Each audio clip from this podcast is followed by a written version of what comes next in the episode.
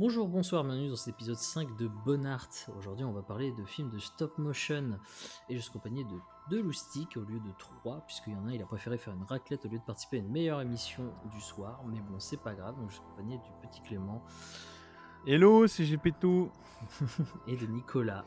Bonsoir. Bonsoir, c'était si solennel dans le Ouais, présentateur bonsoir. TV. Manuel Valls, bonsoir, ouais, bonsoir. Bonsoir, bonsoir. ouais. C'est vrai, c'était vraiment très drôle. Donc aujourd'hui, on va parler de quatre films.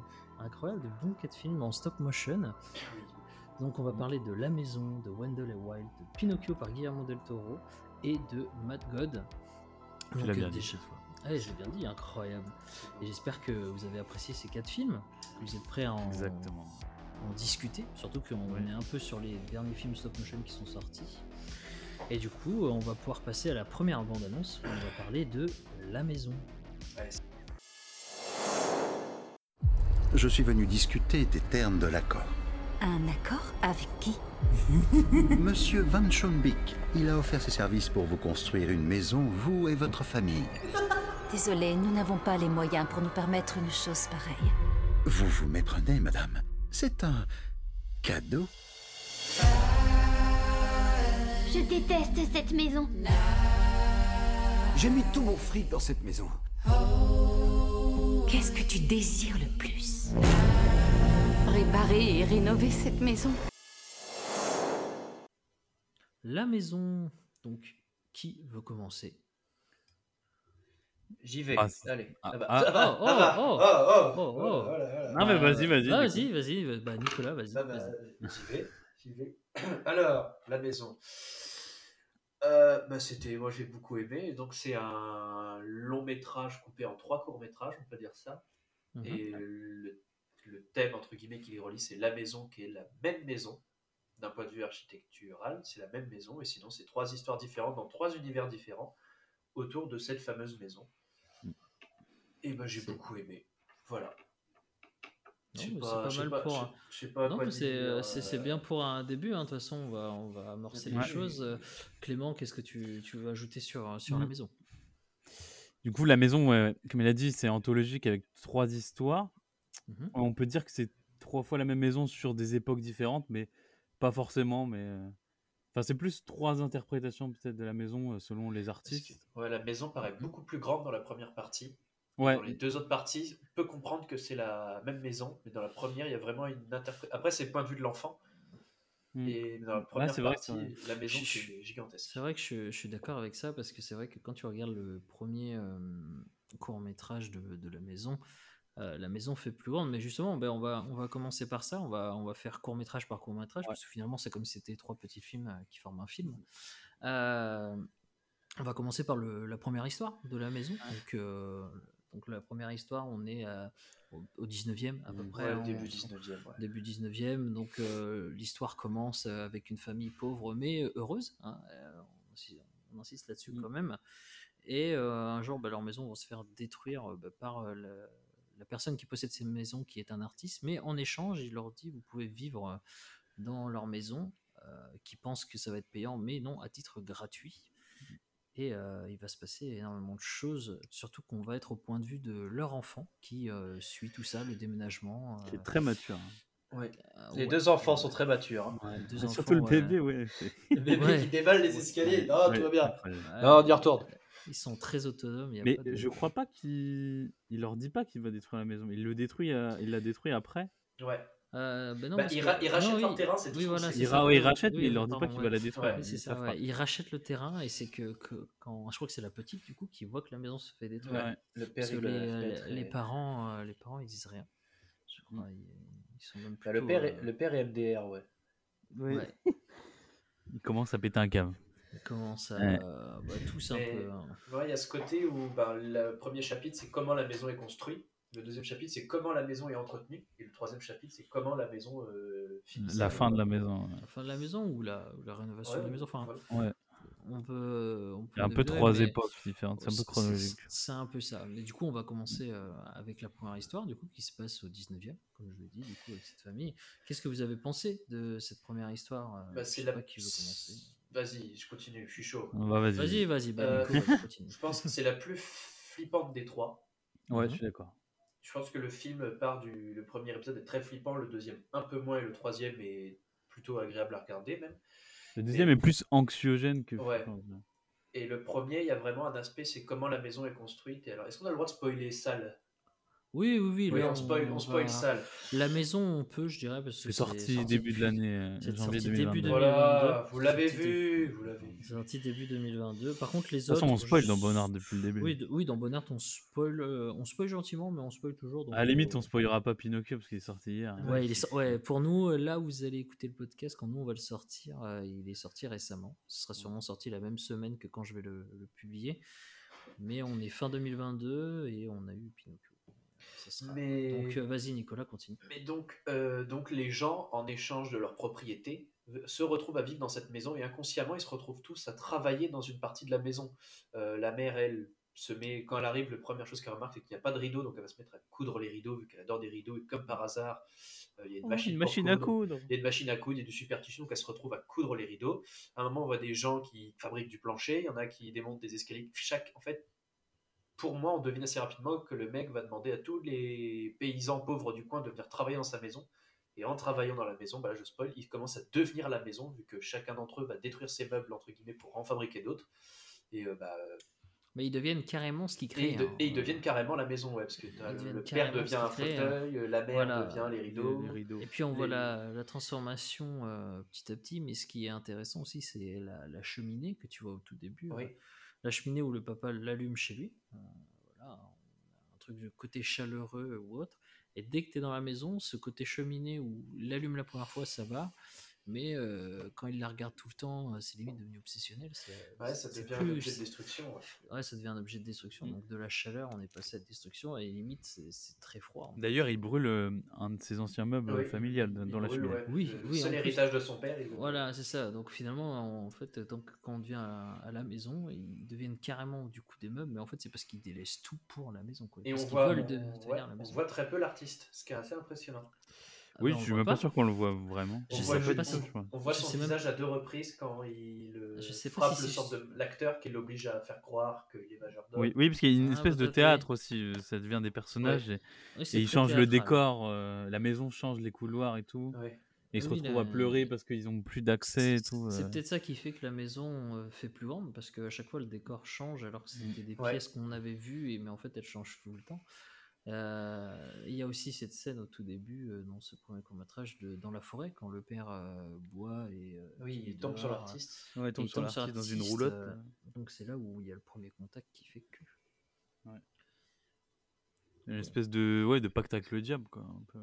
Ah ouais, ça faisait très euh, pacte. euh, Méphistophélès. Ah, Ça ouais. fait oh là, oh là, oh là, latino. ouh, ouh, ouh, va des rétros ça. Et ça tombe bien parce qu'en fait, le premier est réalisé par des Belges. Oui, ça n'a aucun rapport. Ça tombe bien. Ah ouais, attends, on Tout le monde de le sait, attends. les Belges parle- ont vendu leur âme à Satan. Ah, c'est un raccourci qui va nous falloir vraiment dans la merde.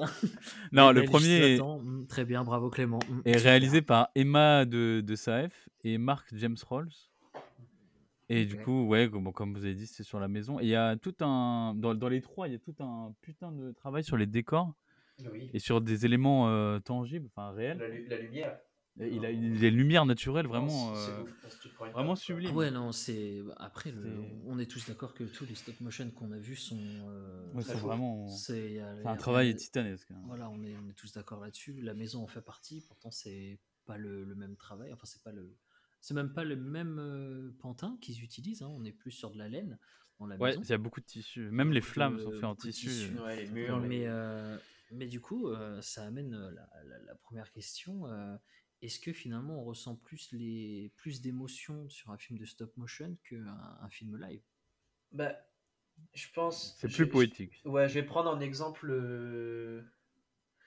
C'est pas vraiment stop motion, mais Star Wars qui a abandonné pour les derniers films, qui a abandonné les effets spéciaux pour revenir à la maquette.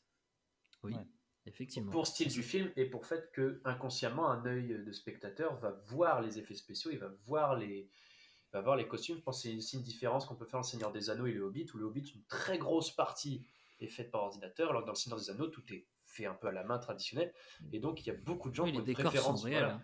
Il y a Les une préférence réels, visuelle pour voir. le Seigneur des Anneaux plutôt que le Hobbit parce que même si on voit que c'est du c'est de la maquette, c'est du c'est du costume, c'est du bah, on préfère. Donc je pense que ouais, Ouais. l'aspect l'aspect stop motion aura toujours cette ce petit attrait visuel où on, on voit littéralement l'objet bouger quoi, on voit la laine bouger, on voit euh, c'est du vrai, c'est vraiment du vrai, l'objet a bougé quoi, c'est pas du il y a un peu une histoire d'acteur aussi derrière, je trouve, où on a vraiment fait à la, à la figurine euh, ce qu'aurait fait l'acteur, donc il y a un côté vrai, vrai. Voilà. Ouais, il y, a un- il y a un côté artisanat et passion Oui. euh, Mm. de, de travail de- des figurines et des décors, quoi. Et euh, il y a un côté un peu plus le- sincère, quoi. la- la- les comédiens vont pas jouer de la même façon que dans un, dans un film live parce que on est plus proche d'une petite euh, série d'animation qu'on pourrait retrouver euh, sur internet ou autre parce que c'est d'abord le doublage, c'est d'abord le doublage et après on met en scène ce que les acteurs vivent donc euh, Mm. Donc vraiment ils jouent les scènes à fond et tout ça avec limite des petits storyboards qu'il y a et euh, et de voir ça sur, ben, on va dire, des, des pantins, hein, c'est c'est un peu le, la nouvelle marionnette. hein, c'est l'ancêtre du stop motion, c'est les marionnettes. Mm. Et, euh, et ça marche vraiment. Mais au-delà du fait que c'est très poétique et qu'à la limite, ce qui fait que la matière, euh, parce que La- L'imperfection de la matière aussi. voilà, Oui, c'est plus, ça. plus ça parce que tu vois, quand, quand tu dis qu'il y a de la matière ou Dans autre, une époque de les- numérique, les, euh. gens, les gens qui sont des personnages réels, c'est pourtant ancré dans la matière. Mais le Mm. stop motion arrive à montrer des choses et à, à faire des choses plus que l'animation, et pour autant plus fort que des fois certains films euh, réels. Par exemple, est-ce que la maison aurait autant eu d'impact que si on l'avait fait euh, en vrai, tu vois Bref, non, parce que bien sûr. enfin, après, les gens, c'est un peu assez unanime. Les gens aiment les maquettes à regarder. Même, euh, ça peut être rare quelqu'un qui vous dit euh, non, les maquettes c'est de la merde, tout ça. Il y a y a un toujours côté beau. Ouais, c'est toujours beau. C'est très rare quelqu'un qui vous dire j'aime pas les maquettes, pas à fabriquer, juste à regarder. Euh, c'est c'est très très beau les maquettes. Et c'est ça que je pense que ce film directement joue sur le cœur de tout le monde. C'est des maquettes, on le sait, c'est-à-dire que la maison elle a existé, il y a des gens qui l'ont manipulée. Rien qu'imaginer ça, je pense que ça, ça a un côté positif. Oui, ça c'est vrai. Et puis euh, le rendu n'est pas le même. On, on Ah voit euh, une animation, on essaie de la rendre plus fluide autant qu'un qu'un film live, qui est euh, très fluide parce que bah, voilà, on, on bouge nous-mêmes. Mais les marionnettes, ce que, ce que j'aime bien dans le stop motion, c'est que l'animation, on- elle est particulière. euh, c'est très Bah, elle est quand moins on fluide, regarde. quoi. Elle est un peu saccadée. Ouais, c'est un peu saccadé, mais euh, c'est super à voir en fait. Ouais. ça, ouais. ça, ça fait un charme hein, sur les sur les quatre films qu'on a vus. Il y y a cet effet-là et et euh, quand on a regardé certains films avec euh, avec Clément qu'on a vu euh, on a vu ensemble, euh, c'est ça que je disais le plus souvent, c'est euh, cet effet saccadé ou marionnette contrôlée. euh. Pourtant, c'est à la fois saccadé et fluide. Genre, c'est- Ouais. Pourtant, c'est deux mots qui vont Surtout sur Pinocchio, j'ai trouvé ça extrêmement fluide. C'est vraiment. Oui, oui, ah, c'est c'est monstrueux. On se demande vraiment comment. Ouais. Alors que sur la maison, c'est c'est beaucoup de, de plans, assez, enfin de plans entre guillemets assez lents, quoi. Oui. Donc c'est beaucoup moins fluide. Oui, c'est vrai que. bah, après, il y a une grande différence, hein, je pense, peut-être par le. Ça s'accélère un temps peu qu'il y a dans le eu. deuxième. Peut-être dans le, dans le temps qu'il y a eu entre les, entre les créations. Bah, du coup, passons au deuxième. hein. Donc, Mm. le deuxième, on est plus sur une histoire de. Cette fois avec de- des animaux anthropomorphiques, notamment plus des rongeurs. euh, Ouais. puisqu'on suit un rat, un, un rat qui a carrément racheté euh, la maison. La, la- la fameuse on- maison. La fameuse maison, Mm. on est dans l'époque moderne. Là, cette fois, on est dans une époque très moderne, un téléphone, On est à Londres, euh, ouais. Bluetooth, ouais, à Londres, tout ça. Et euh, il retape entièrement la maison en, en voyant essayant de la quelques vendre. nuisibles, en essayant de la vendre parce que c'est son plus gros projet de, de vie. Donc, il a acheté la Mm. maison, il la retape de fond en comble et son but, c'est de la vendre. Euh, mais il y a des nuisibles qui euh, l'empêchent. hein. On parle bien là de blattes, de cafards, Ouais. tout Ouais. ça. Et après, il y a d'autres euh, rongeurs. Et après, ouais, après, il y a d'autres rongeurs qui, Qui euh, sont en réalité des blattes, ouais.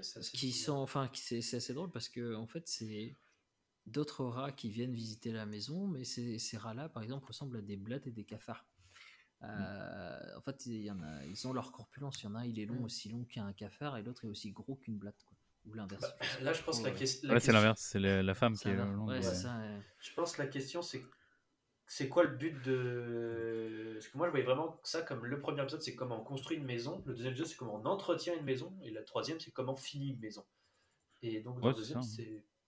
Enfin, c'est très beau cette histoire de Blade. Enfin, je- c'est un passage qui fout des gros froids dans le dos, je trouve, quand même. À la fin, quand on les voit euh, manger la maison, littéralement.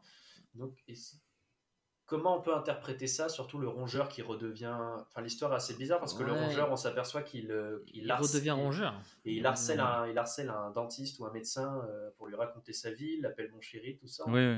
Oui, parce qu'en fait, c'était sa femme, mais C'est en son, fait, c'est son- docteur, c'est je, je sais plus un- C'est quoi. un docteur et tout ça. euh, Non, on est, on est sur quelque chose de très particulier, mais finalement, est-ce que si on doit prendre d'un point de vue immobilier pour la maison, est-ce que euh, les cafards et les bats, ce serait pas les gens qui, le nombre de gens qui vont entrer et sortir d'une maison, hein, t'achètes, tu revends, ou- Et l'abîmer, Ouais, et, et l'abîmer, ou euh, finalement, est-ce que euh, le, le propos, c'est pas plus l'évolution des personnages, puisque la maison est comme une entité, comme euh, pourrait l'écrire Stephen King euh, Mm. ou autre. Tu vois, est-ce que finalement, ce serait pas la maison qui rend fou, ou alors c'est qu'on est tout le temps d'un point de vue immobilier? Peut-être des deux aussi, hein, je, je sais pas. Ah, je sais Il pas, y a- il y c'est a intéressant un- ça, oui. Il y a un côté euh, home invasion, euh, un sous-genre. euh, Ouais. Oui, le home invasion, ouais. Tu, bah, tu peux l'expliquer hein, pour expliquer ce que En c'est. gros, le home c'est une sorte de huis clos, plus ou moins, donc euh, sur peu euh, une pièce ou une maison où euh, bah, il y a une invasion, donc il y a beaucoup de gens ou de- d'éléments qui rentrent euh, dans le cadre de la pièce ou de la maison. Bah, Et Après, ça faisait beaucoup. techniquement, on est vraiment sur du huis clos. hein, euh, Ouais. On est vraiment sur du home vision. hein, on est sur la maison. euh, hormis le premier où tu vois un peu l'extérieur, quand tu es dans la maison, euh, t'es Mhm. dans la maison. quoi.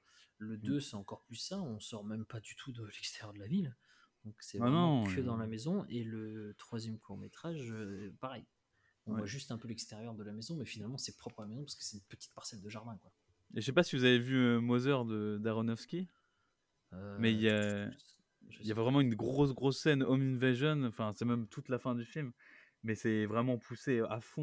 où il y a vraiment des, des scènes de théâtre qui se jouent dans la maison, où il y a l'armée, il y a la guerre dans la maison, ça ça n'a plus aucun sens. C'est une espèce de chaos euh, grandissant et c'est. C'est un peu ce qui se passe dans, dans ce court métrage là, surtout à la fin. Bah, euh, finalement, la, la maison, c'est limite, c'est la maison, c'est un monde en fait. C'est- Mm. tu Ouais. vois, c'est- ça devient limite la planète, à notre planète et la maison, c'est la planète. en fait, tu vois, c'est- Mm. Et tous les gens qui vivent dedans euh, Il y a- autant Ouais, il y a un gros décollage entre le premier et le deuxième, où dans le premier, la maison est immense, dans le deuxième, la maison fait très petite. Au fond, on doit voir pas plus de 5-6 pièces. Ouais, parce que finalement, Mm. il retape. Pourtant, il y a un étage, on voit. Il y a la- même d'avoir un sous-sol, puisqu'il Ouais, crée ouais. tout sous le sous-sol. Euh, Mais je trouve mais que la maison pense fait pas que- très grande. ouais. Mais euh, tu vois, euh, les propos sont pas le même, et je pense que c'est pour ça. hein, Ah la oui, oui. maison où les gens. Mais c'est aussi parce qu'il y a un côté claustrophobique dans le deuxième. Ah oui, oui, Voilà, c'est- c'est c'est- c'est ça, c'est totalement ça. Et puis ce qui est drôle, c'est qu'un rongeur se cache dans les sous-sols et il commence dans les sous-sols. Ouais, tu c'est vois. vrai. Il a beau être moderne, mais finalement il com- commence au, au sous-sol, le, deuxième film. Et c'est là où, où ça devient intéressant parce que finalement après, il devient euh, totalement un rongeur qu'on pourrait voir, un rat qui bouffe n'importe où et n'importe quoi, mais qui sort dans le four. Quoi. Qui sort du four, Ouais. de la cuisine. euh, toute la maison est parasitée, devenue sale. C'est un peu une espèce de pierre de Sisyphe où il essaye de, de nettoyer, de rénover, de, de vendre la maison et euh, à la Chaque fin fois, il euh, est bouffé par la maison. Du coup, il, il baisse un peu les bras, et il redevient dans sa, na- Bah, il dans sa rentre nature dans des rongeurs ouais, il et, vit dans le four. hein. Et ouais, voilà. Et donc tout le monde bouffe la maison, tout le monde ça, dégrade la et maison. puis il est et pas tout ça, seul, ça en redevient des euh, ruines quoi. En fait, euh, c'est comme si il se bat- les cafards ils se battaient contre ce qu'il était, donc un nuisible, on va dire. Ouais. Enfin, pour les humains, c'était nuisible, tu vois. Ils se, ils se battaient pour, sa- contre sa propre nature, et euh, finalement, à la fin, euh, il devient ce qu'il est. Il il accepte, ce acceptation. Voilà, il accepte Je pense ce qui est. on peut aussi voir comme euh, lui qui tente de rénover la maison de force, un stade où il va tuer euh, les blades qui vivent dedans. Et donc Mm. la maison, pour se, manger, pour se venger, va lui envoyer des blades taille humaine euh, qui Ouais. vont littéralement le rendre fou. Et le... Comme s'il il rénove la maison, la maison fait bah, Je vais me venger, je t'envoie Ouais. des. Surtout qu'il y a une scène où il tue, il tue toutes les. Ouais. Et littéralement, les blades reviennent taille humaine et disent Bon, bah maintenant, on va te péter la gueule un peu. quoi. Et il Et rend après, quand et il généralement, bouffe la quand... maison. Et puis ce qui est intéressant, c'est quand tu tues une blatte, on sait tous que si on en tue une, il y en a plein qui, qui reviennent. partout. Et là, c'est un peu pareil, tu vois, il en a tué plein, et finalement, là, il y en a eu des plus grosses, et puis euh, il y avait que des grosses à la fin, tu vois, il y en avait énormément. et- Ouais. Mais après, je pense que le, le deuxième est comme le premier, même les trois, en fait, sont. euh, c'est, tu peux voir, à mon avis, plein d'interprétations. Oui, oui. Euh, ce film, en fait, tu- c'est vraiment juste de la poésie en, en stop motion, et tu as plusieurs facettes que tu peux voir, et chacun aura son interprétation. Oui, totalement. Bah, surtout le troisième. Si on Oui. parle d'un truc très Ah, poétique, le troisième. Transition sur le troisième. Ouais, voilà, parfait. Transition, troisième.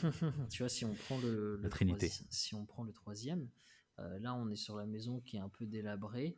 Euh, J'avoue que c'est un peu mon préféré celui-là parce que justement, il est très poétique, il, Très a- beau. il est, il est Ouais. incroyable. Vraiment, je le. C'est le plus fou. lumineux. Ouais, aussi, c'est le plus lumineux. Mais Et j'ai- en même- ouais, j'aime bien le retournement de situation de la santé mentale du chat principal que l'on suit, où Ouais. c'est elle qui passe pour la seule personne de raison au tout début, qui c'est la Ouais. seule qui Qui réfléchit droit. demande les, les loyers. Et au fur et à mesure, on s'aperçoit que, bah, je vais, expliquer, le problème c'est que le monde est en train de couler littéralement vu qu'il y a des inondations, Oui, ce qui le, fait que le monde est inondé. hein, elle est obsédée hein. à demander le loyer à tout le monde, sauf que bah, elle peut le payer à personne vu que la maison est toute seule au milieu d'un océan. Ouais, mais tu vois, c'est étonnant parce qu'il y a quand même à l'air d'avoir un aspect financier parce que avec cet argent, finalement, elle l'achète pour pouvoir euh, reconstruire la maison.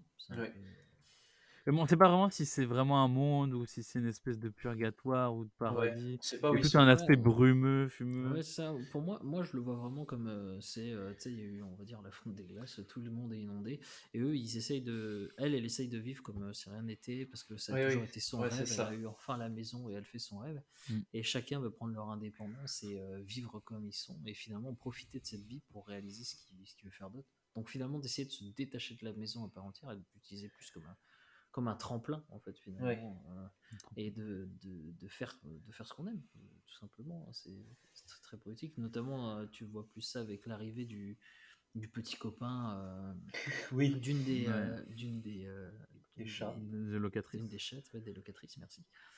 Où, euh, voilà, c'est un personnage qui vagabonde avec son bateau et tout ça, et qui peut créer tout avec ses mains, quoi, qui, qui est fou. C'est- Ouais, c'est c'est lui qui passe pour le fou chiant au début, il fout le Ouais. bordel, on s'attache pas, et on s'aperçoit que c'est lui qui a raison. c'est le plus c'est le plus raisonné qui dit non non euh, là faut faut partir faut, Faut naviguer. Ouais, parce qu'il y a de l'eau la maison est cool si tu restes là tu vas mourir C'est ça. et ils Et tentent tous de lui expliquer de façon très gentille et on s'aperçoit de ça qu'à la fin où en réalité c'est elle qui est un peu enfin, qui est baboule hein, qui veut absolument Ouais, et puis. euh, Ah, elle, elle accepte pas, c'est un Elle- peu un elle truc de accepte- deuil. Ouais. Ouais. voilà, elle accepte pas tout de suite. Et puis t'as le petit Love Interest avec euh, l'autre chat noir, du coup, Ouais, euh, qui lui offre du poisson.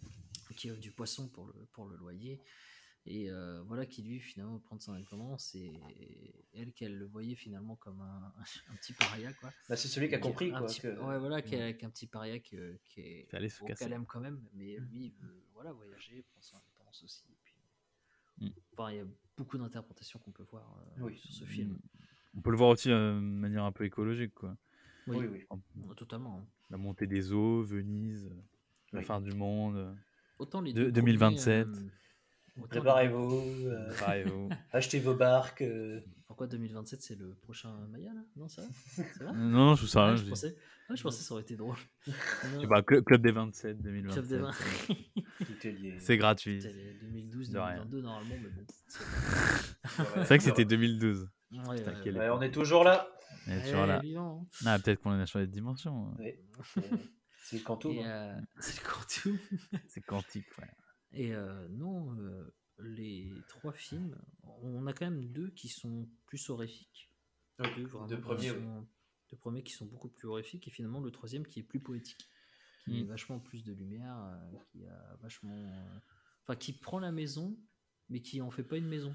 C'est celui qui déconstruit finalement la maison. C'est Ouais. là tu commences. à- D'ailleurs, on bah, détruit après, le sol de la maison pour faire des on- bateaux. hein. voilà, on, on- on rejoint que ce que dit Nicolas. Finalement, on a la- l'aspect brut de la maison. hein. La maison est là, les piliers, elle a été construite. La deuxième, on essaye de la remodeler, mais ça marche pas. Et finalement, en fait, c'est un peu toutes ces circonstances et euh, les façons de penser qui font que ce- cette maison devient une- un bateau, un, un autre, un autre sens de vie. Quoi. En fait, c'est la maison, le personnage principal. Bah, ça s'appelle Ça, J'allais dire, Ouais, ouais, ça tombe bien, ils ont appelé. Ouais. euh, Ça tombe bien. ouais. Ils sont bien- je crois qu'ils ont bien choisi leur Ah, nom. c'est- hein. c'est bien sont- fait. Et, et j'avais une théorie. con. En fait, la maison, c'est le personnage principal. sais pas ce que vous en pensez.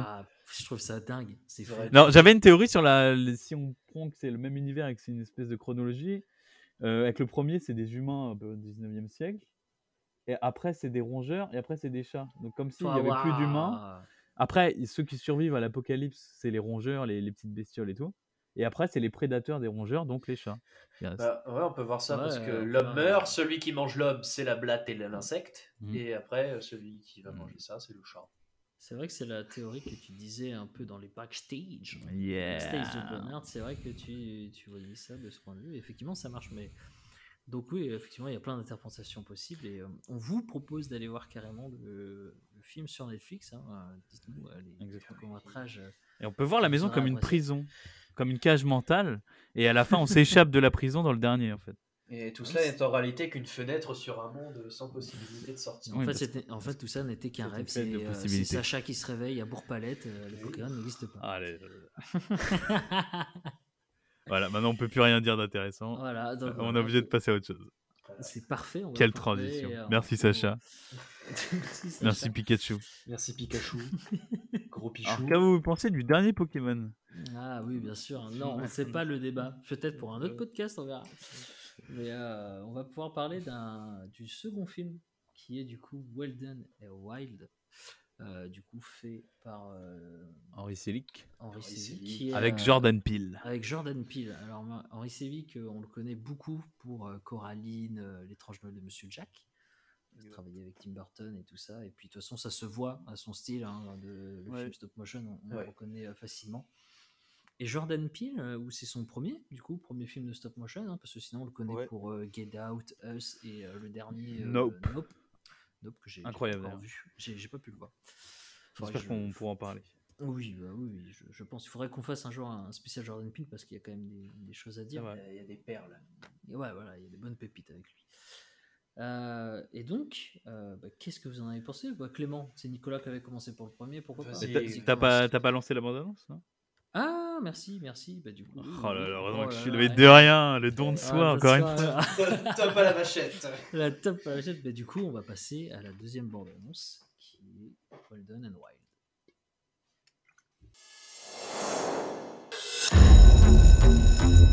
Je sais ce que tu es, Kat. Une fille de l'enfer. Il faut que cela reste notre secret. Sans ça, je ne pourrais pas te protéger. Me protéger de quoi? Tes démons. Je crois que j'ai une vision. Une fillette aux cheveux verts. Elle a l'air si réelle. Bonjour, nous sommes les croque-morts enchanteurs, les artistes de la vie après la mort. Que nous sommes tes maîtres, nous t'ordonnons de faire demi-tour. Et de... Dans vos rêves. Donc, Well Done and Wild, euh, donc, bah, comme on l'a dit par Henri Sévic et euh, Jordan Peele, donc on Clément, du coup, parce que je t'avais donné la parole et t'as bien fait de me rappeler pour la bande-annonce, mais du Eh, coup, euh, ah ouais. je t'en prie, commence. Wendell and Wide. Alors, euh, bah voilà, comme on a dit. Le présentateur in the boîte. Exactement, ouais. Allez, Timothée, rentre dans la boîte. Allez. J'ai trouvé ça vraiment pas mal. Vraiment euh, sur ce qu'on s'attend sur du Henri Selick, donc avec une esthétique un peu go- gothique, euh, enfantin, morbide, quoi, plus ou moins. Et euh, vraiment très cool. Euh, peut-être avec trop d'idées, enfin peut-être trop de d'idées dans le scénario, enfin de, de, de sous-scénario un peu, Ouais. et de tout truc qui Ouais, traite. parce que tout se rejoint à la fin, t'as l'impression qu'en fait ça- le film il se finit là et en fait il dit ah non il est pas fini parce que et finalement il veut finir ses autres petites euh, intrigues. Ouais, intrigue, c'est le mot. T'as- je qu'en suis fait t'as trois, t'as- t'as trois fins en fait. Ouais. On dirait, on dirait que t'as trois fins. Mais du coup, il- euh, ça casse un peu l'émotion, en fait. euh, la fin avec les monstres, la fin Avec- avec... les travaux et la fin avec les parents. Tu vois. Mm. Très bizarre. Mais d'abord. Ah, faut peut-être euh, euh, résumer un peu le résumer, film. ouais, voilà, ouais, j'allais dire d'abord résume peut-être le, le film. C'est un paquebot qui part de France et qui va vers. Très très fort. Très, très fort, Alors c'est une euh, petite fille euh, afro-américaine. Enfin, je sais pas si c'est afro-américaine. Elle s'appelle Kat. Bien. Exactement. J'ai suivi. hein. Ouais, suivi, Qui, perd ses parents euh, au début du film dans l'intro Ouais. et qui s'en Euh, veut. j'avoue, ça commence. Euh, Ça commence fort. Ça commence un peu fort. et qui va dans une espèce de, enfin qui va en prison d'ailleurs et qui repêché entre guillemets. Détention pour. Parce Détention pour bêtises, hein, détention Oui oui c'est parce comme une. En retour, tes Oui. parents sont morts. C'est une ado, quoi. Non, c'est pas parce que c'est. Oui, après c'est Taka va se met à, fait- comme- à se met à faire des voilà, conneries quoi. euh, Parce qu'elle est persuadée que c'est de sa faute. Tout c'est une- euh, rebelle. Voilà, c'est Bah. une petite punk. Une petite Ouais. punk.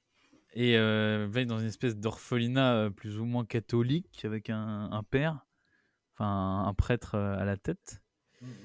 Et euh, ça pareil, ce que disait Nicolas aussi, c'est que c'est vraiment pas trop développé. Même les, ses autres camarades, on les voit très peu à part Ouais, Raoul. Il y, a une insistance, enfin une insistance, il présente ça comme, un, comme une école catholique, et souvent on peut jouer avec l'image de ça, dans le sens où c'est toujours un endroit très strict, tout ça, et on s'attend à ce que ce soit la rebelle qui pète tout.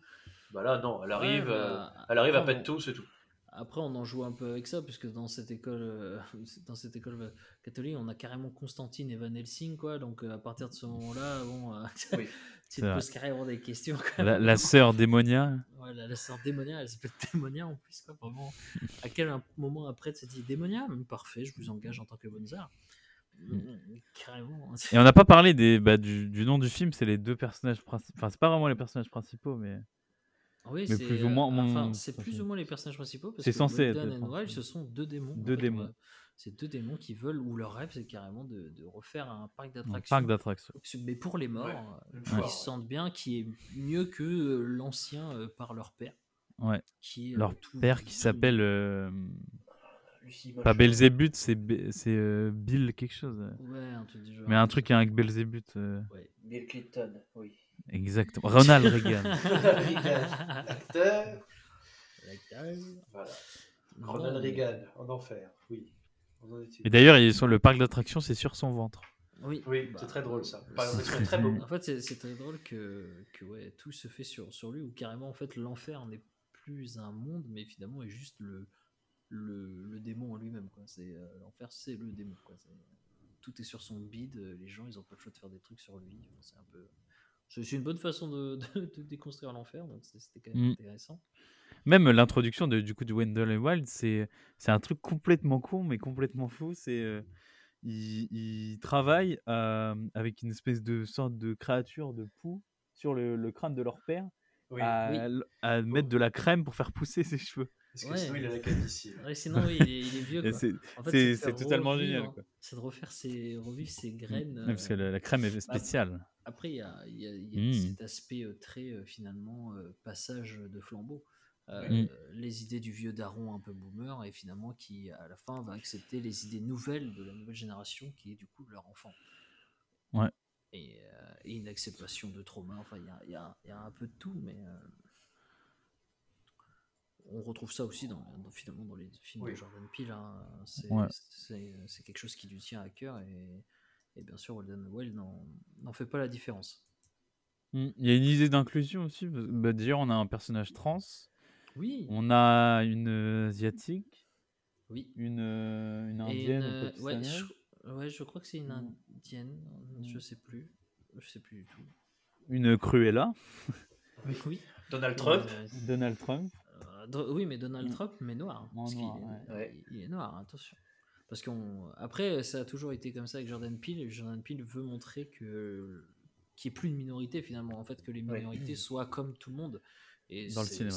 Dans le cinéma. Et ça, c'est ça, c'est cool parce que moi, perso, quand j'ai vu le film, ça m'a pas choqué, mais euh, je suis sûr que ça, ça a dû peut-être en faire parler euh, certains si on se rend compte de la communauté de haters. Mais Ouais. euh, ça a toujours été les connexions de Jordan Peele de montrer euh, la communauté euh, afro-américaine. Et euh, je trouve ça très bien, en fait. Ça change surtout, en fait, moi, quand j'ai vu Walden and Wild, je trouve ça cool que, par exemple, tu vois, on a, nous, on a grandi avec, avec Coraline, Jack, euh, Étrange Jack. Jack. Tu vois, Coraline était blanche, tout ça, tu peux te reconnaître. Mais du coup, grâce à Walden and Wild, imaginons des enfants euh, afro-américains ou juste euh, qui ont deux, euh, deux nationalités pourront se reconnaître en, en quatre. Oui, plus Et facilement. ça, et ça c'est cool, tu vois. Et ça, ça commence à changer. On, on pourra le voir avec bon un nom qu'on n'aime pas du tout, malheureusement, qu'on va devoir citer, qui est Disney, qui va faire ça avec, euh, qui va faire ça avec la, Ah, le nom du père, c'est Buffalo Belzer, en fait. la, la- ah, Buffalo. Bu- Oui, c'est Buffalo, voilà, c'est ça. Ouais. Comme la, la chaîne de restaurant. Comme le tueur dans Le silence des agneaux. Voilà. Et euh, Disney, ils font Et ça, par exemple, avec Célèbre la restaurant. Petite Sirène, je crois, c'est ça? Petite Sirène, où du coup, Ouais. l'héroïne est euh, Ah métisse. C'est bien ça. Attention, Donc, euh, 1, 2, 3, on est démonétisé. Et voilà. Ouf, c'est démonétisé de quoi euh, On va juste avoir des haters qui vont faire euh, euh, Vous êtes des hommes moins moins. Je sais pas s'il y aura des haters. hein. non, pour Il y a des gens pour qu'il y ait des haters. Euh, bah, il y a des gens, mais on n'a pas Vous de êtes là, les gens. Vous êtes quatre, félicitations. Non, non, non. Non, non, non. On a pu voir qu'ils étaient beaucoup plus. On vous a été des- surpris, mais. C'est euh, que vous êtes des millions. Des Non, on est milliards. pas- on est- on est pas à Des vermines de blattes. On n'est pas à ce point-là. Nous sommes le Vous sujet préféré des blattes de C'est France.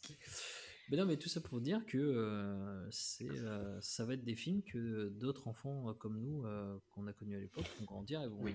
vont kiffer. Quoi. Ça va être leur étrange Noël Monsieur Vous Jack, allez kiffer. Ouais, c'est des Et, films euh, ouais, générationnels. Et c'est, ouais, c'est ça, et même en famille, tu vois, et c'est, c'est vachement cool. Mais même en un, famille. un hein. mec qui a, qui a kiffé euh, Coraline ou Monsieur Jack, il peut avoir potentiellement un gosse et puis lui montrer quoi. Ouais, ouais, Après, ça. ouais, ça fait un peu chaud, mais ouais. Même, en famille, regardez tous les films de Jordan Peele. hein. Us en famille, c'est Oui, ouais. le feu. Le feu. Euh, Nope en famille, ça peut aller. Ah oui. Non, je- Mais Get Out et Us, pas trop. Si, si, Ouais. en famille, tout le monde. Tout le monde regarde. Allez. Oui, oui, bien sûr. ouais. Non, en fait, je pense à une scène de Nope, en fait, non, ça va pas trop. Non, Mais bref. non, non. Mais, euh, mais Ouais. non, on est d'accord. euh, il y a... C'est un film très good vibe, un film euh, avec un peu d'horreur, mais, euh, mais comme, euh, comme Coraline ou euh, dans Monsieur Oui. Jack. Bah, c'est un euh, film plein de bonne volonté, quoi. voilà, il veut en ça. faire. Oui, Il veut remplir le cahier des charges de euh, avec ses petits morts vivants. euh, Oui, voilà, il y a- il y, a, il y a le tout, et puis Et il y a un fameux mystère, le, le mystère du per- de la personne en, en fin, en fin de générique. Oui, on n'a pas trouvé qui c'est. Ça se trouve, je pense que c'est une private joke, moi. Des, des Mais je pense que c'est un animateur. hein. Ouais, peut-être. mais J'ai demandé à Anna, elle me dit que c'est- savait pas, mais que c'était un animateur. Quoi. Ouais, c'est sûr. hein. Mais ça doit être une private joke de réalisateurs qui ont fait des trucs Ouais. du genre. Voilà, pas. on est trop cons et c'était c'était Ah, évident. ça se trouve, c'est évident. t'sais, on sait Mais bon, ça, ça va rester le mystère de l'émission. Ah oui. Voilà, c'est ça. Si vous, si vous trouvez, dites-nous. Envoyez-nous un message au 06 83 87. Mais voilà, bon, bah, on est plus, on est, on est plutôt Oui. d'accord que finalement, on a, on a quand même tous apprécié euh, Oui. Wild and Wild. Mais euh, je voulais revenir juste sur une chose, c'est. Il y a les designs aussi, on n'a pas parlé. Ouais, on n'a pas parlé de design, mais euh, on n'a pas aussi beaucoup développé euh, le, le fait que les personnages principaux, en fait, ce sont les moins vus à l'écran. Oui, Parce Oui. que ce sont. euh, ce sont mais c'est c'est le problème en fait, il y a trop de choses Ouais, Et- rien n'est peu, développé à Et le- 100%. Le, le problème, c'est que ça me fait penser à un film que je n'ai plus le nom, où le personnage principal aussi, c'est c'est pas le héros que tu vois souvent. Et Alien. ça se- Ah, Non. Très fort. On voit, on pas beaucoup. Hein. On voit pas beaucoup, mais je veux dire où. euh, de la mer. Les dents de la mer, on voit pas beaucoup de dents de la mer. hein. On Ah, voit un requin et. à, part les monstres, mais je sais plus, mais ça se fait de plus en plus, il me semble, récemment, parce que j'avais vu des films du genre, et ça me fait chier de plus avoir l'exemple de les avoir oubliés, j'aurais dû les noter. Ouais, ça Et, parlait de euh, quoi? Bah, je sais plus. Ah ouais, il n'y a plus, plus, plus d'images, il n'y a plus rien. Oui, j'ai plus rien, je l'avais au bout de la langue. Tu sais, c'est- comme il reste, et- mais bon, si tu Ouais. restes 3 heures à essayer de trouver, c'est chiant. Parce que Non, l'émission il te faut un élément contextuel. pour- Voilà, c'est ça. Et, euh, et le fait que. Après, le film peut faire un peu fouille pour ça qu'il y ait plusieurs histoires d'un coup. Mm. Mais après, euh, je pense que qu'avoir trois fois sur un, sur un film de stop motion euh, où ils ont dû mettre je sais pas combien de temps à le faire. Ouais. Bon, euh, voilà. Et puis après, ça n'a pas été si dérangeant que ça. Euh, moi, quand je l'ai revu avec toi, je l'ai vu la deuxième fois, ça m'a pas redérangé. Ouais, mais en fait, moi, ce qui m'a dérangé, c'est que du coup, il y avait un peu moins d'émotion. Sur euh, même le truc, le truc des parents et tout. euh, Ouais. c'est- censé être plus touchant que ça, en fait. C'est- euh, Oui, la tellement la- expédié enfin, que- la, la- la remords des parents, euh, elle n'est Mm. pas si touchante en fait. Il y a juste euh, Ouais, ouais, Et ça, Et, comparé euh, à, à Jack ah. ou à Coraline et tout, c'est Oui, moins puissant, en fait. C'est moins impactant. C'est vrai que la, la première, tu te dis ah ouais euh, chaud, mais quand il remeurt pour la deuxième fois, bah, parce que voilà, hein, la mort c'est la mort. C'est euh, Oui, avec la, en fait, la- on n'a pas expliqué, mais la crème spéciale pour les cheveux, tu ça fait renaître les morts. Mais Sauf, que, c'est ça dure un cheveux. certain temps. Voilà, ça dure un certain temps, comme ses cheveux. euh, si tu en remets pas souvent, là, si les cheveux ils retombent, bah, les morts c'est pareil. C'est, euh, si t'en remets pas souvent, bah, il clams. Mais du coup, moi je repense à la puce qu'il met dans son slip. Ah oui. Grand, grand moment, vas-y. on- Euh, grand, grand, grand moment. On sait pas ce où- qu'elle est devenue. Hein. On sait pas ce qu'elle est devenue, mais euh, ça a dû refaire splash au bout d'un moment. non parce que, parce que Ouais, si on, on non, mais faut la question. Si, si la crème, elle fait revivre, et qu'ils sont amusés à l'écraser deux trois fois et à remettre la crème deux trois fois pour qu'elle revive, hein, si c'est plus efficace. Mais est-ce euh, qu'il y a des, vraiment des séquelles ou quelque chose euh bah, je sais pas. Bonne question. Tu vois, ça fait juste revivre les, les- les morts. Ouais. Non, mais ça reste un truc bon enfant. Remis juste ces trois fins euh, d'un coup, et du coup, ça, ça rend des choses moins impactantes, tu vois. Il y a, il y a un côté un peu encore euh, contre, plus contre les PDG euh, aussi. Oui, Oui, oui, oui. bah, On va faire des prisons, il y a un plan machiavélique et tout. Totalement, hein, euh, totalement. C'est euh, les, les, les- les personnes nulles à l'école vont finalement finir direct en prison. En euh, prison, ouais. En prison, parce qu'ils sont trop mauvais, quoi. Ou parce qu'ils sont un problème pour le business. tu vois, Ouais. c'est très, c'est très critique. Mais, euh, en- et mais tout part de la crème, hein. Euh, crème pour les cheveux, parce que grâce à la crème, on ressuscite euh, les gens pour aller voter pour le projet de la prison. Oui, oui, oui. C'est quand même complètement. Parce que, en fait, euh, Parce que les chauves n'ont pas le droit de voter, c'est bien connu. Exactement. ch- Non, parce qu'ils sont morts. les, chauves, les chauves meurent. Faites Oui, attention. Mais les chauves meurent moins vite. Non, Non, bah, mais ce qui est drôle, c'est qu'on suit- on- finalement, ce qui est drôle, c'est qu'on suit trois histoires, mais trois histoires de trois personnes égoïstes en fait. Oui. Tu suis tr- trois personnes égoïstes. Tu suis euh, Kat qui veut faire vivre ses parents euh, et qui pense qu'à ça et le reste il s'en fout et délaisser euh, Ouais, est pas la mort. Les deux PDG. On a euh, les deux PTG euh, qui eux veulent faire leur prison et on a le prêtre qui veut juste son école quoi. Ouais, il veut Et sauver ces son trois école, trucs égoïstes en fait. euh, Et non, il y a Wendell Wild aussi. Ouais, qui pensent qu'à leur parc Ah oui, de. parfois. ouais, ouais, ouais, qui pensent qu'à leur parc. Mais encore, je trouve ça moins égoïste, tu vois. C'est parce que euh, à côté, bon, voilà, ils sont en prison, ils Ouais. doivent faire des jeux, enfin, tu vois, ils sont vus comme Mm. des prisonniers. Mais finalement, à la fin, bah, les seuls gagnants, c'est Walden Wild. Donc pourquoi, à mon avis, c'est les héros Et eux qui méritaient finalement, euh, parce qu'ils sont battus pour finalement essayer d'avoir leur, leur, euh, Leur foire, ouais. leur foire, ils partent de, de rien et ils y arrivent. Mm. Et tandis que bah, après, beau. finalement, la mort, c'est l'acceptation. Parce que ça parle de deuil, hein, finalement. Ouais. tu peux pas passer à côté. Ah, il y a, y une super sé- séquence il y a une euh, super sur euh, séquence, ouais, bah, son moment où elle doit. euh, son se doppelganger, là. Elle doit se battre contre. Contre euh, son traumatisme, quoi. Ça son devient une trauma, espèce de elle- monstre. Ouais, doit c'était vraiment incroyable. C'était vraiment cool à voir. Mm.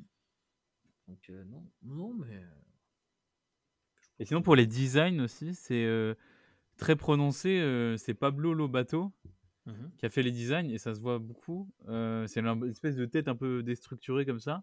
Oui, ça Et c'est des des designs têtes- très numériques en fait. c'est des têtes Ouais. Et c'est marrant d'avoir un truc très numérique dans un truc Dans euh, un truc stop motion ouais. très très dur et réel quoi en fait. Bah, je trouve Ouais, que c'est c'est Espèce de contraste d'oxymore. Ouais, ouais, c'est c'est bien fait parce que souvent dans les stop motion, la matière qui fait les visages est la même matière qui fait le sol et les. Ce qui peut Ouais. être très beau. Et là, volontairement, donc tout ce qui est décor, c'est une matière plus classique, on va dire. Et Mhm. pour les corps, ils ont vraiment, on voit que c'est des marionnettes littéralement, vu que c'est du plastique. Mais je crois qu'on voit des endroits. traits aussi. Oui, c'est ça. C'est des, je pense que c'est des plaques de plastique. Tu sais qu'il y a une marionnette derrière, elle est volontairement cachée. de, de Des- résine. Des, ouais, des plaques de mousse ou de. Moi, je trouve qu'ils font très pâte à modeler. Vraiment, euh, les personnages font très très pâte à modeler. Ça dépend. Et Ouais. euh, leurs visages sont souvent très rectangulaires. Enfin, leurs visages sont très géométriques. Je pense que c'est voulu. Enfin, Ouais, même tout- ouais, ouais, c'est tout le est- truc. tout est- Bah, Il y a un côté un peu cubiste, euh, tout- on le voit aussi Tout, euh, tout est, tout est très géométrique. dans les démons euh, qu'il met en bocal. là. Bah, Picasso Aussi, a travaillé plus. sur le projet. hein, on pas- exactement. On n'a pas le droit de citer Picasso. Ouais, pas le droit. ouais. Euh, un, un- un- un petit, un petit chauve qui, qui meurt moins longtemps, donc, qui vit en Espagne, travaillait sur le projet. hein. Et, et le design de, de Wild, donc un des deux démons le, le plus gros, euh, c'est la tête de Jordan Peele en fait. oui, c'est son faciès. ouais, C'est totalement sa tête. Je pense que c'est voulu. hein. Oui. Oui, oui, oui. C'est voulu. Peut-être parce que il s'est représenté euh, comme il était. En fait, ça se trouve, il est pareil. Ça se- ça se- euh, oui, il est Ah oui, non mais, mais, mais oui. Pareil, tu vois. il- du coup, euh, Bah regarde, tape euh, Jordan Peele stop motion, tu C'est un mec, c'est un mec qui bouffe. Ça se trouve, Jordan Peele, c'est quelqu'un qui adore manger de la crème La crème pour les euh, cheveux. Ah, je dis pas quoi. C'est ça, c'est ça, c'est ça le C'est secret de son- films. hein. Pas Ouais, chercher c'est ça, c'est la crème. C'est la crème pour les cheveux. Il y a encore une, une idée de pas accepter, tu vois. Si tu n'acceptes pas que t'es chauve, bah tu crées le, le chaos dans, dans ta ville et, Ouais. et les- on crée des prisons. il y a en toujours fait, un côté d'acceptation. Ouais. faut accepter ce qui t'arrive. Oui, être stoïcien. Après, il y a peut-être un peu de C'est surinterprétation là. C'est- Oui, c'est oui, pas- non, mais- Si t'es chauve, t'es chauve. Tu, Ah, voilà, tu mets une casquette. Bah, bah, après, euh, c'est un seigneur des enfers, quoi. Oui, c'est ça. Ouais, voilà. On sait pas vraiment si c'est vraiment Satan ou juste un mec Ouais, qui a on du sait pas, pouvoir je en pense. enfer. Bon, c'est une, Euh, c'est- c'est une ref à Minos, euh, gardien des enfers, tout ça. Donc, euh, Ah ouais, d'accord. Voilà, c'est la rêve du personnage qui garde les enfers, euh, qui vit Oui, voilà. Ça peut être Hadès, Lucifer. euh, Oui, voilà, c'est n'importe c'est juste, c'est- dire un démon. Ouais, voilà, c'est celui qui vit et sa mission, l'enfer. c'est martyriser. Qui a plein de fils démons. Les âmes damnées. Voilà. Ah, donc, D'ailleurs, euh, la, la résolution est un peu, un peu bullshit quand même. Ouais, ouais, c'est- Avec euh, bon, moi, je te rends tous tes fils. euh, en fait, ils étaient euh, Bah, emprisonnés par le, le mec. Ouais, euh, mais c'est, c'est- ben, on revient encore à dire que ces fins sont un peu bizarres. hein. Finalement, la seule fin où tu, tu trouves qu'il y a un peu d'émotion, c'est. C'est euh, Il retrouve ses fils? ouais, non, plus euh, finalement que l'école n'est pas détruite, quoi. Ouais. C'est plus ça, quoi. Ouais, c'est c'est quand même étonnant sur un film tant travaillé et avec tant de, de, de- de temps euh, investi euh, d'avoir un Bah, truc le, trop rapide. le quoi. souci, le souci, c'est qu'on a trop d'histoires, il y a trop d'histoires. Ouais, il y a c'est trop de sous-intrigues dans l'intrigue. Le, le problème, c'est qu'on sait, il n'y a pas de making of, donc on ne sait pas que s'il y a eu des Ouais. problèmes de tournage, on ne le sait pas encore. Ça se trouve, peut-être qu'on en plus tard. Le film est En fait, ça a mérité un d'être plus donc, simple. euh, Quoi. Et ouais, il y a des moments où il parle, ça va vraiment trop vite, t'as envie de, je sais plus, la scène où ils font du golf au début, c'est c'est que moi, hein, où ils parlent, donc les deux, les deux capitalistes et le, et le directeur de l'école euh, catholique, Ouais. ils, puis ils parlaient tellement vite, c'est tellement de trucs, faut, faut suivre, dis quand t'es enfant, faut, faut Après, je pense que ça. c'est, je pense que ça c'est voulu, tu sais, ça fait très, tu sais, les Américains Bah, c'est euh, corporate. riches c'est- euh, qui Oui, parlent tout le temps vite c'est- en c'est- C'est ça, mais vraiment, le discours business. Même pour moi, le discours était dur à comprendre, le Par contre, euh, vu qu'on qu'on présentait les euh, personnages, ça allait trop vite pour moi. euh, on- qu'on m'explique, le prêtre s'est fait euh, savater la gueule, s'est fait tuer par les, les deux Américains. Ouais, Il est ressuscité Et par la on- crème. Non, non, mais donc, sa tête, grave, elle est en bas, là. Non, euh, mais ouais, il ressemble au gars de Ghost, super. Mais euh, ce qui me fait rire, c'est pape. que on le, on le jette euh, dans l'eau. Et à quel moment, euh, comment on retrouve son cadavre et comment on explique qu'il est mort comme ça euh, Parce que on est d'accord, hein, quand on fout dans le cercueil, son corps est bien là. son corps est bien là, puisque quand il le ressuscite, euh, il sort du cercueil. Ouais. Ouais, la scène aurait pu laisser croire qu'ils avaient caché le corps, réalité. Ouais, voilà, c'est ça, tu vois. En fait, on retrouve Mais en plus, c'est- trop con parce qu'il y a une scène juste après où il cherche le corps. Oui. Oui. C'est un peu bizarre. Mais Après, il y a des côtés drôles. Enfin, la scène où je trouve que l'arrivée du, du chef catholique parmi les enfants, elle est trop drôle. La scène où il allume Ouais. le, le haut-parleur, il fait Bon, bah, je suis là. Ouais, Oui, je suis là. t'as- Oui, t'as oui, tout le monde. t'es tout le monde, alors qu'on l'a enterré. J'ai trouvé ça intelligent comment il est revenu. Ouais, il dit Oh, je suis pape maintenant. Et oh, je suis là. Oui, bonjour, Euh, vraiment, ça m'a fait extrêmement rire. Ouais, il est vraiment revenu comme une fleur et tout le monde a fait oh, trop bien, machin. C'est genre, wow, en mode, il est pas Normal. tout. Euh, C'est genre, Oui, ouais, ok. Oui, c'est Jesus qui l'a. Ouais, ouais. ah non, non, non. Puis il y a aussi un côté. euh, bah, de toute façon, on l'a déjà dit, côté maternel, paternel. hein, euh, tu prends rien qu'à, par exemple, avec euh, le personnage euh, trans. euh, avec le côté très maternel hein, finalement puisque c'est ça qui fait révéler au démon avec le- la grande peinture sur tous les toits de maison euh, Mm. euh, Peinture steak un peu. oui, peinture aztèque qui représente une mère qui protège son, ses enfants, je crois, ou son Ouais. enfant. Son enfant, je crois. Ouais, son enfant, parce qu'elle en tient un. Mais, euh, donc, oui, hein, finalement, c'est des thématiques euh, propres à propres à Jordan Peele qu'on qu'on peut voir. De toute façon, Bah, très les thématiques enfance, euh, Et- développement, Voilà, c'est ça, compréhension euh, du monde, de la mort. le deuil. euh, L'adolescence. oui. Et c'est pour ça que finalement, en fait, ce film, il, il est ancré parfaitement dans la, dans le film, la filmographie de Henri Sévic. Hein, Ouais, euh, Bah, en fait, il y a- rien de nouveau. Quoi. Il n'y a rien de nouveau, hein, mais euh, finalement, en fait, un- ça fait tellement longtemps qu'on n'en a pas vu. euh, peut-être, c'est peut-être pour ça que finalement, quand on regarde, on est en mode ah, ça fait du bien, quoi. Mm.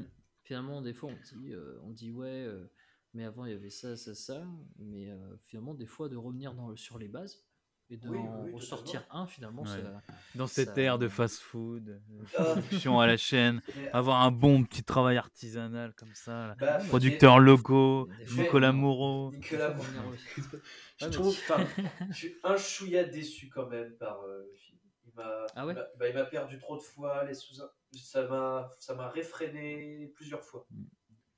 Oui, le- il aurait pu être ont- plus simple. Ouais, ils ont voulu faire Ouais, un truc mais- très compliqué, ça a cassé, ça a cassé un peu le film. Ah, mais du coup, la question que je me pose, c'est euh, et si on regardait Coraline et l'étrange de Monsieur Jack, est-ce qu'il y aurait des incohérences comme ça?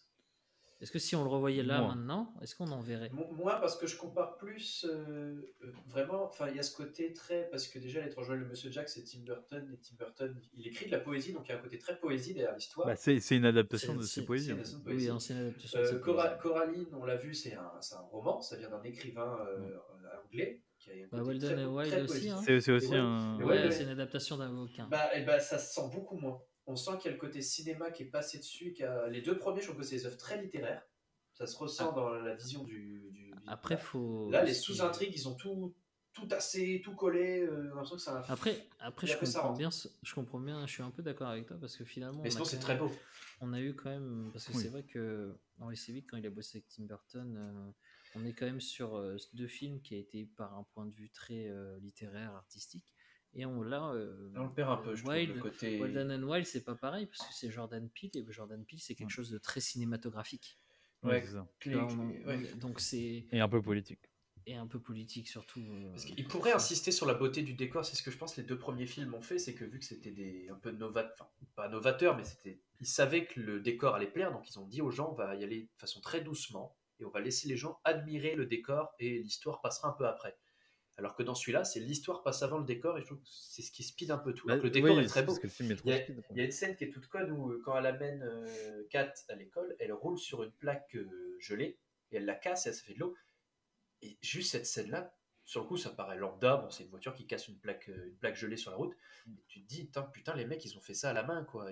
Et c'est là que tu beau. ouais. Et c'est très beau. Et je pense c'est qu'ils insistent pas sur cet effet beau du stop motion et préfèrent qu'il l'histoire. y a tellement de trucs à Bah, du montrer. coup, que- ce qui fait une bonne transition, parce que ce qui est l'inverse du film d'après, Pinocchio, Attention, où, euh, Pinocchio. Petto, le- Attention à vos neurones miroirs. Pinocchio fait du coup par euh, notre cher et Guillermo del Toro. Guillermo del Toro, où lui par contre est allé beaucoup dans, en détail parce qu'il voulait que ce soit un film Ah oui, très réaliste, qu'il voulait que ce soit très ancré, très normal en fait.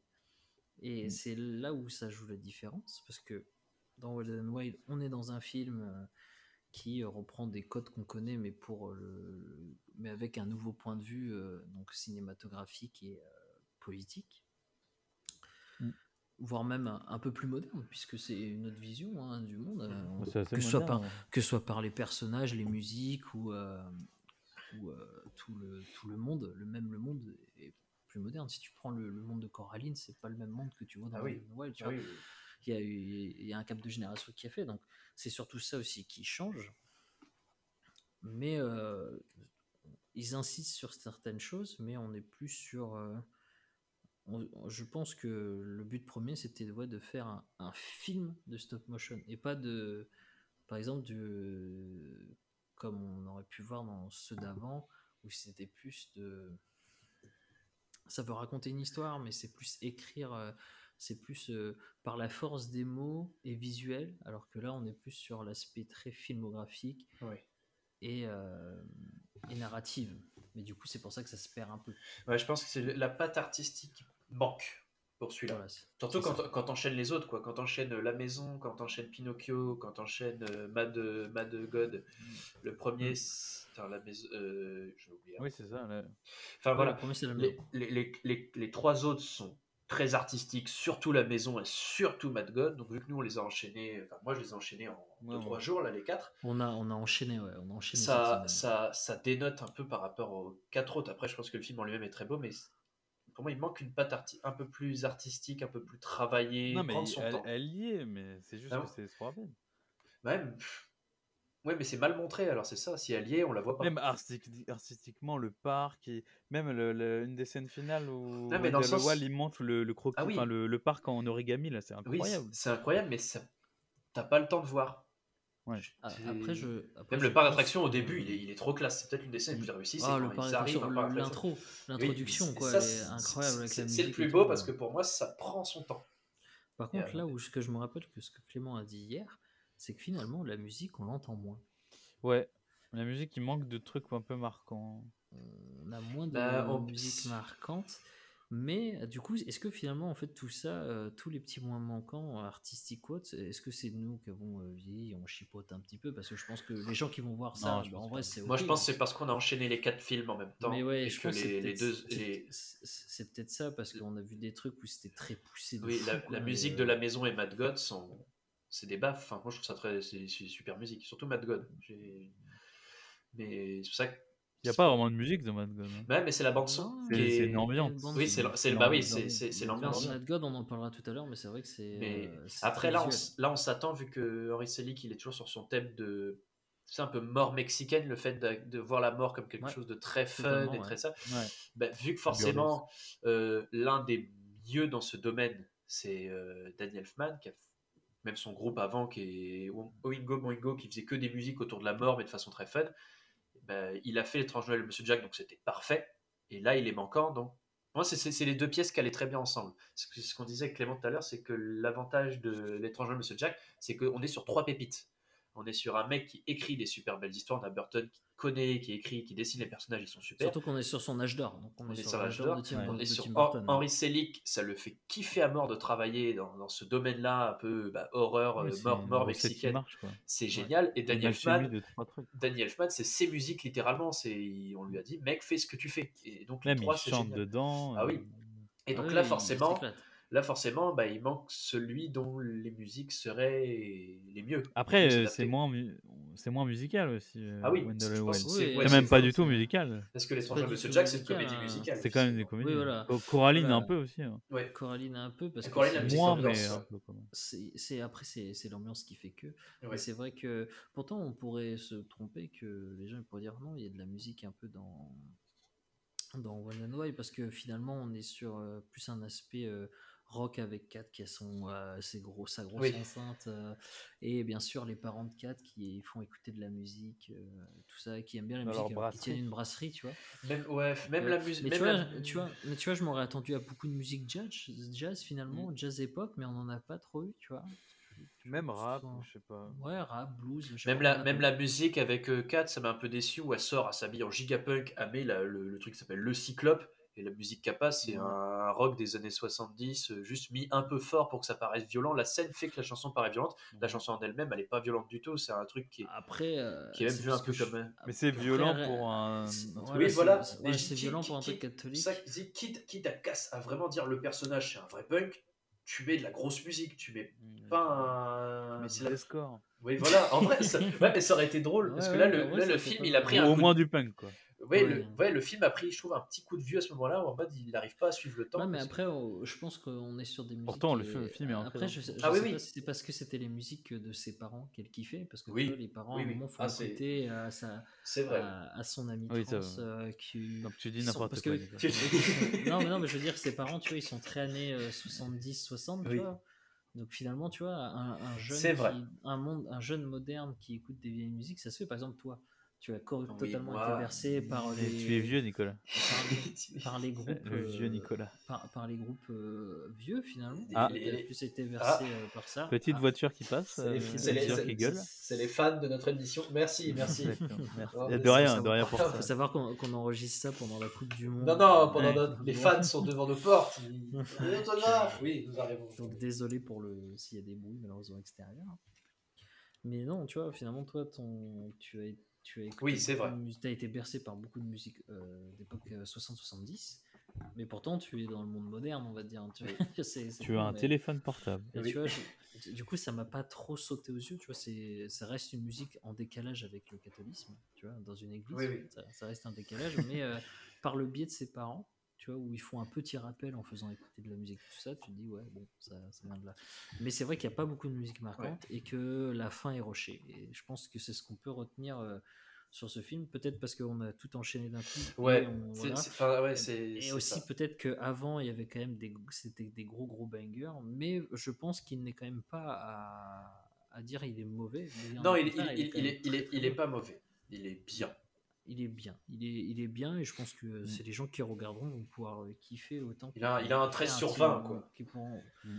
Ah ouais, bon, j'aurais dit Parce 14 qu'on est exigeant même. avec les autres, parce qu'il y a eu les autres films, mais euh, Bah ouais, il y a les autres y, aurait eu que ce film-là, euh, Il y aurait que mois, ouais, ça, ça aurait été pas si, vous, euh, si vous regardez Watchmen et un Marvel, vous allez vous prendre une tarte dans la gueule, quoi. ouais. De fou. Ça faisait Donc longtemps. voilà, qu'on donc était- Ça fait longtemps qu'on on- n'est pas craché sans Marvel. Ça, ça fait longtemps. ouais, ça fait Et longtemps. Disney, du coup. Et Disney. Disney. D'une Et en parlant de Disney qui va faire son adaptation de Pinocchio, on va pouvoir passer sur la meilleure adaptation de Pinocchio avant que celle de Disney sorte, Et celle de Guillermo del Toro. La bande Euh, annonce. on va pouvoir, merci Nicolas, De rien, de passer rien. à la bande-annonce de Pinocchio. Je vais vous raconter une histoire. Une histoire que vous croyez sûrement connaître, mais en fait non. Là, devant. C'est quoi ça? Papa! Cette chose parle! C'est rien qu'un pantin de bois. C'est pas vrai. Je suis un vrai petit garçon.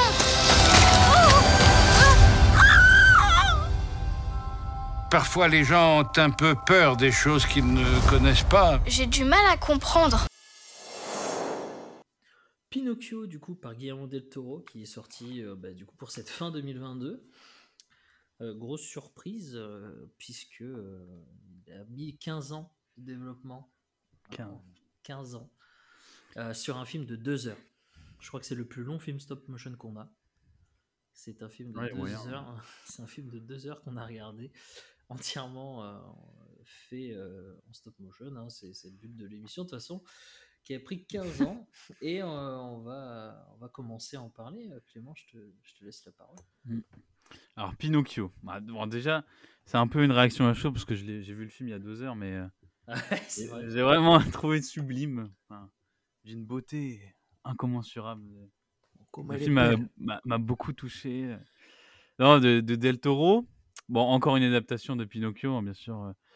euh, Ah tout le monde oui connaît l'histoire de Pinocchio. Oui, oui, non, mais c'est une adaptation qui, Oui, c'est prend une des, adaptation. qui prend des libertés, bien sûr. Euh, D'ailleurs, le, je sais pas si vous savez, mais le livre c'est de Carlo Collodi. Voilà, Pinocchio, le livre de base. Oh, c'est bien, tu l'as même dit. Ouais, ouais. J'ai oublié de l'écrire. Bien. Propre. Mais là, on est sur du, bah, du stop motion, mais euh, encore plus poussé et encore plus détaillé dans les textures, dans les éléments réels, dans la lumière. Enfin, c'est vraiment euh, tous les plans sont, sont magnifiques. Quoi. Et euh, il y a des jeux de caméra aussi, alors que c'est juste. Par exemple, l'intro. euh, c'est pas vraiment l'intro. Oui, c'est juste l'intro euh, avec le fils de Gepetto, là, Carlo, quand on le voit sur la balançoire. Et en fait, tu vois dans le making-of que en fait, c'est vraiment une caméra collée à la balançoire et qui suit le mouvement de la balançoire sur le...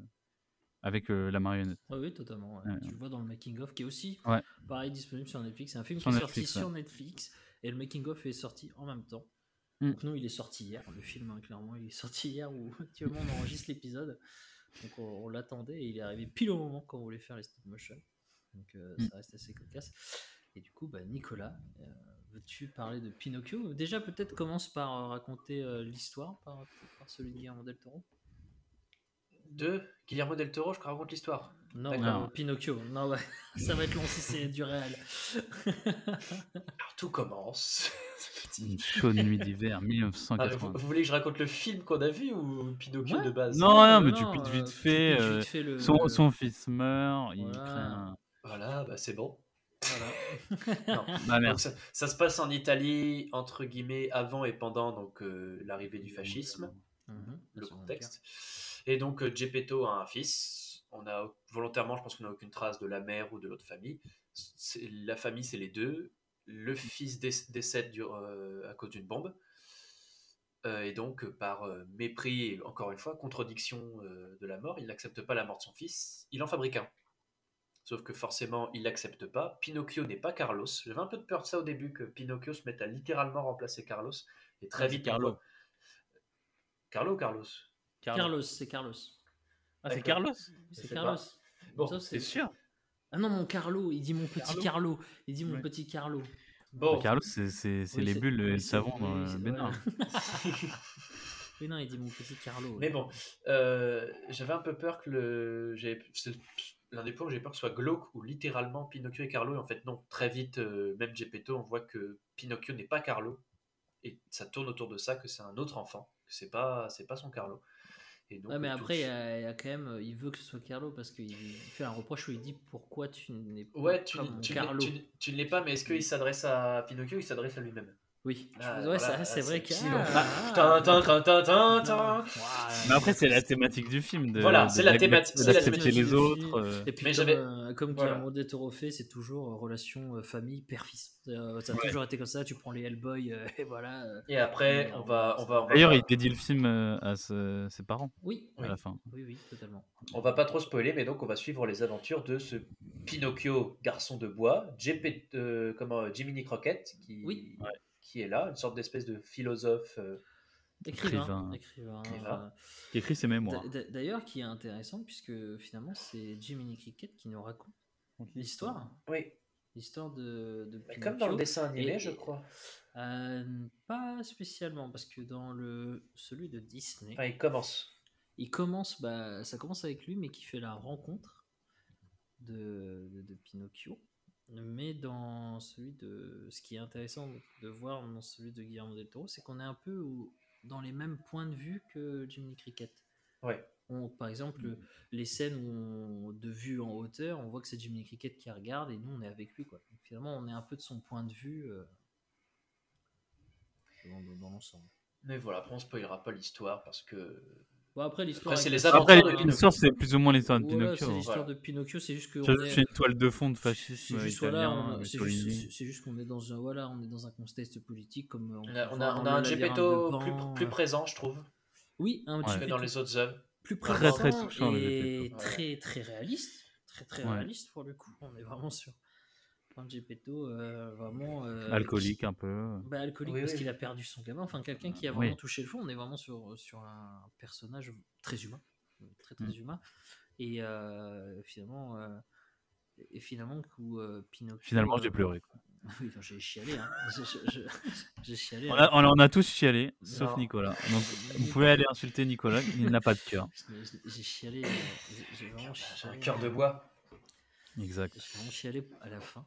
Mais non, c'était un, super, euh, un super film. C'est un super film, c'est euh, c'est très euh, très réaliste en fait, euh, puisque euh, comme on l'a dit vite fait un peu dans Wild and Wild, Guillermo voulait absolument que ce soit ancré dans le réel, et donc ils ont fait plein de de petits détails que nous on pourrait, on s'en fout, tu vois, mais lui il l'a fait. Hein. Je- on pense notamment à la, à la scène euh, du singe du singe qui rentre euh, pour dire l'info, ouais, il y a un homme de bois quoi, qui existe vraiment, qui Ouais. où euh, toute la scène a pris trois mois à faire. la, scène Oh a la scène a pris trois mois à faire. Et, il a, et, et ce qui est intéressant, c'est qu'il s'est dit, euh, ouais, je veux faire un film, mais je veux, je veux que c'est des vrais plans de cinéma. On a tous euh, des plans un peu hauteur, machin, qu'on retrouve tout dans, dans tous les films de stop motion. Là, on a vraiment des travelling. On a des travelling, des enchaînements, des fondus par d'autres personnages. Enfin, c'est, euh, ça a été vraiment très travaillé et très modernisé. Je peux comprendre les 15 ans. hein. 15 ans de développement. Après, il y a 15 ans de développement, mais c'est pas 15 ans non-stop, il y a eu des Oui, problèmes. voilà, il y a eu des problèmes. Puis il y a eu le Et à la fin, ça a été racheté par Netflix pour. Euh, oui, c'est. Netflix qui a, qui a racheté, qui avait les sous. On va Mm. dire qu'il bah, a pu avoir beaucoup de thunes, puisque quand il y a eu le Covid, à mon avis, beaucoup de gens étaient dedans. Donc ça, ça ralasse comme jamais. Mais aussi, le, le film aussi dure deux heures. On n'est pas sur la même Ouais. longévité. Et les, euh, et les maquettes qui utilisaient et les marionnettes ne sont pas du tout les mêmes qu'on peut voir dans la maison ou dans Golden and Wild. Ouais. C'est, euh, on est sur vraiment. euh, Il y a que Pinocchio qui a été fait entièrement En- impression en 3D. imprimante 3D, ouais. Ouais, qui a été fait en mais tous les autres ont été faits à l'ancienne avec des vraies marionnettes où tu peux euh, bouger les sourcils en temps réel, bouger la bouche en temps réel, le C'est ce qui contribue yeux. vraiment à l'émotion, euh, surtout ouais, sur voilà. Gepetto, il y a beaucoup de choses qui il y a beaucoup bougent de détails. visage. Et euh, il faut dire qu'on voit que les personnages ils sont pas tout lisses. Ils ont de la saleté, ils ont de la merde sous les Ouais, ouais, ongles, comme s'ils avaient, comme s'ils avaient un vécu avant, tu vois. C'est le propre du stop motion, de, de montrer l'imperfection, Ouais, c'est justement, ça. avec des éléments réels. Et c'est peut-être euh, celui qui fait le plus fluide euh, alors qu'il est aussi saccadé. hein, finalement, c'est un Mm. peu bizarre. Ah, mais... C'est surtout Pinocchio qui est très très fluide, euh, Ouais. très Ouais. articulé. Comme il est un peu marginalisé par rapport aux autres, Ouais, ouais, où il, euh, il fait un peu ce qu'il veut, il, désobéit, désobéit au fascisme. Quoi. Oui, il désolé, C'est- oui, parce qu'il veut, il veut pas. Quel En fait, il dit dès le début à Gepetto, il fait ben, Moi, j'ai pas envie de faire ça, moi, je veux faire ça. Mhm. Mais ce qui est aussi intéressant, j'ai trouvé le, le parallèle fou. Euh, bon, hein, les religieux, me tapez pas. hein. On est. euh, euh, Pinocchio demande carrément pourquoi euh, les gens aiment. Du coup, c'est Jésus en bois Ouais. euh, crucifié. Pourquoi ils aiment, ils adorent tous lui alors qu'il est comme moi, tout en bois. Ça fait réfléchir. c'est- non, mais c'est c'est quand même puissant. C'est quand même Bah, puissant. Après, j'ai- aimé là-dessus où ils ont remplacé. euh, Normalement, c'est la bonne fée qui vient le. Oui. ouais. Et ben là, c'est plus du tout parce que bonne fée qui fait très penser à un archange, hein, euh, l'arche. Enfin, parce qu'elle a les ailes, le machin, elle apparaît, Oui, le drap oui. blanc, tout ça, ça fait très. Et là, non, c'est. Il a dit non, mais des monstres. Oui, les monstres, J'aime ce, hein. ouais, j'aime ce côté dire on remplace le sacré par des monstres, mais des monstres Oui, dans le sens physique gentil, quoi. Et elle apparaît euh, toute gentille. Oh, tu vis. Ouais, c'est Ça, ça. je trouve ça très drôle. Ouais, parce qu'elle représente la, la vie et sa sœur représente la mort. hein, ce dit. Mais par contre, j'ai trouvé ça très euh, logique de. Ok, parce que comme tu es un être de bois, tu peux pas mourir. Mais en échange, du coup, quand tu meurs, par contre, t'as t'as du temps de, de- avant de T'as un respawn. cooldown. T'as vraiment un temps avant de, la re- avant de respawn, quoi. T'es vraiment dans un jeu, quoi. Et, C'est ce qui est un élément qui va servir pour la fin, la fin Et, du on, film. et, ce qui, ouais, et ce qui est intéressant aussi de savoir, c'est euh, Pinocchio veut devenir un vrai petit garçon. Mm. Et euh, finalement, euh, tu, quand t'es petit, tu dis ouais, ben, quand tu vois celui de Disney, ouais, quand il devient un petit garçon, c'est un vrai être humain de chair et de sang. Et finalement, en fait, euh, un arbre, puisqu'il a été pris d'un chêne euh, que, euh, que c'était de la Un graine chêne de bien italien. bien Bien, italien, Un chêne bien fasciste. qui est non mais je veux dire un chêne que c'était la pomme de pin de Carlo qu'il avait trouvé qu'il avait planté Ouais. euh, là où il y avait son cercueil à grandi Ouais. il a fait de ce bois là donc au-delà par la symbolique c'est fort mais un arbre ça reste vivant ça Mais il, le tue, l'arbre, pour oui, il Ouais, le il tue, faire l'arbre. Pinocchio. Pinocchio mais finalement ça reste du bois donc ça reste quand même des choses avec des, des racines C'est un peu les étapes du deuil, quoi. Ça pousse, ça Oui, pousse, et après on, ça, on- on tue l'arbre. C'est ça, il y a, On coupe l'arbre. toutes les étapes du deuil, mais euh, il veut, euh, le vrai petit garçon finalement, c'est de lui dire euh, que t'as la, que t'es mortel. Ouais. Puisque lui, il est mortel, mais pour euh, la fin, et il sera mortel pour les raisons que vous verrez. Et finalement, c'est ça qui rend, euh, qui est ça un vrai petit garçon, parce que ce qui rend que tu es humain, finalement, c'est la mort. Et du coup, la vie et chaque instant que tu vas passer dans la vie. Mm. Et ça, c'est ça, c'est pas mal, parce que finalement, ça enlève l'image de ah ouais, tu es obligé d'être chair et de sang. Mais en fait, euh, non, puisque en fait, finalement, ce qui te relie à être un vrai petit garçon ou un vrai humain, finalement, si on doit prendre ça, c'est que tu peux mourir à la fin et que tu dois vivre. euh, T'as qu'une vie, quoi, donc euh, vis-la. Et ça, c'est ça, c'est très fort. Très fort de, de changer ça. Beaucoup de saluts nazis aussi. hein. On est quand on est dans la Ouais. Seconde Guerre mondiale. Ça- ça, voir un bien, prêtre, la- voir un prêtre euh, faire, mais du coup, c'est très réaliste. Ouais. Il y a une critique- il y a une sincère critique de la religion derrière. Ah oui, oui, de fou. hein. Mais après, je sais Et- pas si c'est ou autre. mais- Après, oui et non. Enfin, il y Ouais, a ça, mais il y a, y a- il y a- il y c'est a un aspect réaliste. religieux. euh. Bah, par exemple, c'est un peu un spoil, mais il meurt trois fois. Mm. C'est un peu la, la Sainte Trinité, tu vois. Ah, Voilà, c'est tout. Ouais, ouais, ouais, ouais, Trinité. Ah, j'ai j'ai peut-être été trop loin. Ouais. C'est pas vraiment ça la Sainte Trinité. Ah oui, J'aime bien le, le blanc qu'il y a eu, désolé pour ça. la sainteté, il était en mode. euh, Mais oui, oui, il y, a il y a un côté lié au Christ où il meurt, il revient, il meurt, il revient. Ouais. euh. Ah oui, oui, oui, totalement. Mais il y a, il y y a un côté où, bon, je vais être méchant, il revient. Oui. Oui, Voilà. putain. tu nous... oh, on va avoir des problèmes. Non, il y y y a un côté réaliste où même ceux qui se disent les plus purs peuvent être les plus méchants. Oui, voilà, c'est ça. Mais ce qui est aussi euh, fort, c'est euh, finalement euh, toutes ces références euh, bibliques. Par exemple, finalement, euh, quand il apparaît, et j'en étais sûr que ça irait comme ça, et j'avais pas envie que ce moment arrive, c'est qu'on dise oh, c'est un démon, et tu sais, finalement, bah, tu peux pas y échapper parce que les gens qui sont tous à la messe et tout ça, et qui vont voir un homme de bois, bien sûr Mm. qu'ils vont penser que c'est le diable, personne va penser que c'est un être. euh, Ouais. un- De un- vie. de vie, de chair, ou un être vivant, ou un dieu, tu vois, non, c'est C'est forcément un démon l'obscurantisme religieux. c'est forcément un démon. Et puis, euh, puis le Pinocchio contraste totalement au Pinocchio qu'on peut voir dans le bouquin ou dans le film de, de Disney qui est, qui est la première adaptation qu'on Ouais, ouais, là, ouais, là, c'est peut-être vraiment un super fou, design. Ah, un- Je vais peut-être avoir un petit reproche. Mhm. Attention. Il est un peu trop chiant, Pinocchio, dans ce film-là. Un Non, parce que. Ah, moi, je trouve qu'il est un chouïa, un chouïa, tu le vois, tu y mets le tas. Tu me mens, Non, mais tu mens. justement, il tu est, mens. mais Il, justement, il est, euh, il est pas mignon et il découvre, il, il est mignon et il est chiant. Non, c'est parce que c'est. Moi, j'ai du mal. euh, Il est hyperactif. Ah ouais, ouais, ouais, ouais, ouais, il est hyper Oui, actif. c'est ouais. bah, c'est exactement ce qu'a dit Guillermo Ah, un peu dans trop, son je trouve. making of, c'est qu'il a dit il- Pinocchio représente l'enfant hyperactif qui existe partout. Ah il y a et- beaucoup de genre, c'est vraiment un enfant réaliste.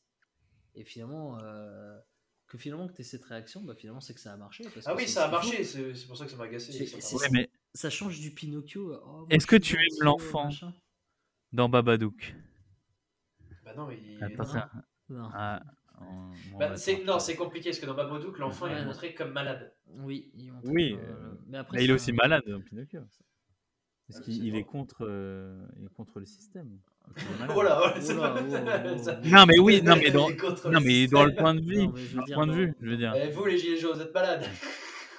Dans Babadook, il est, euh, il est considéré comme autiste, il me semble. Oui, Donc oui, c'est- oui. différent.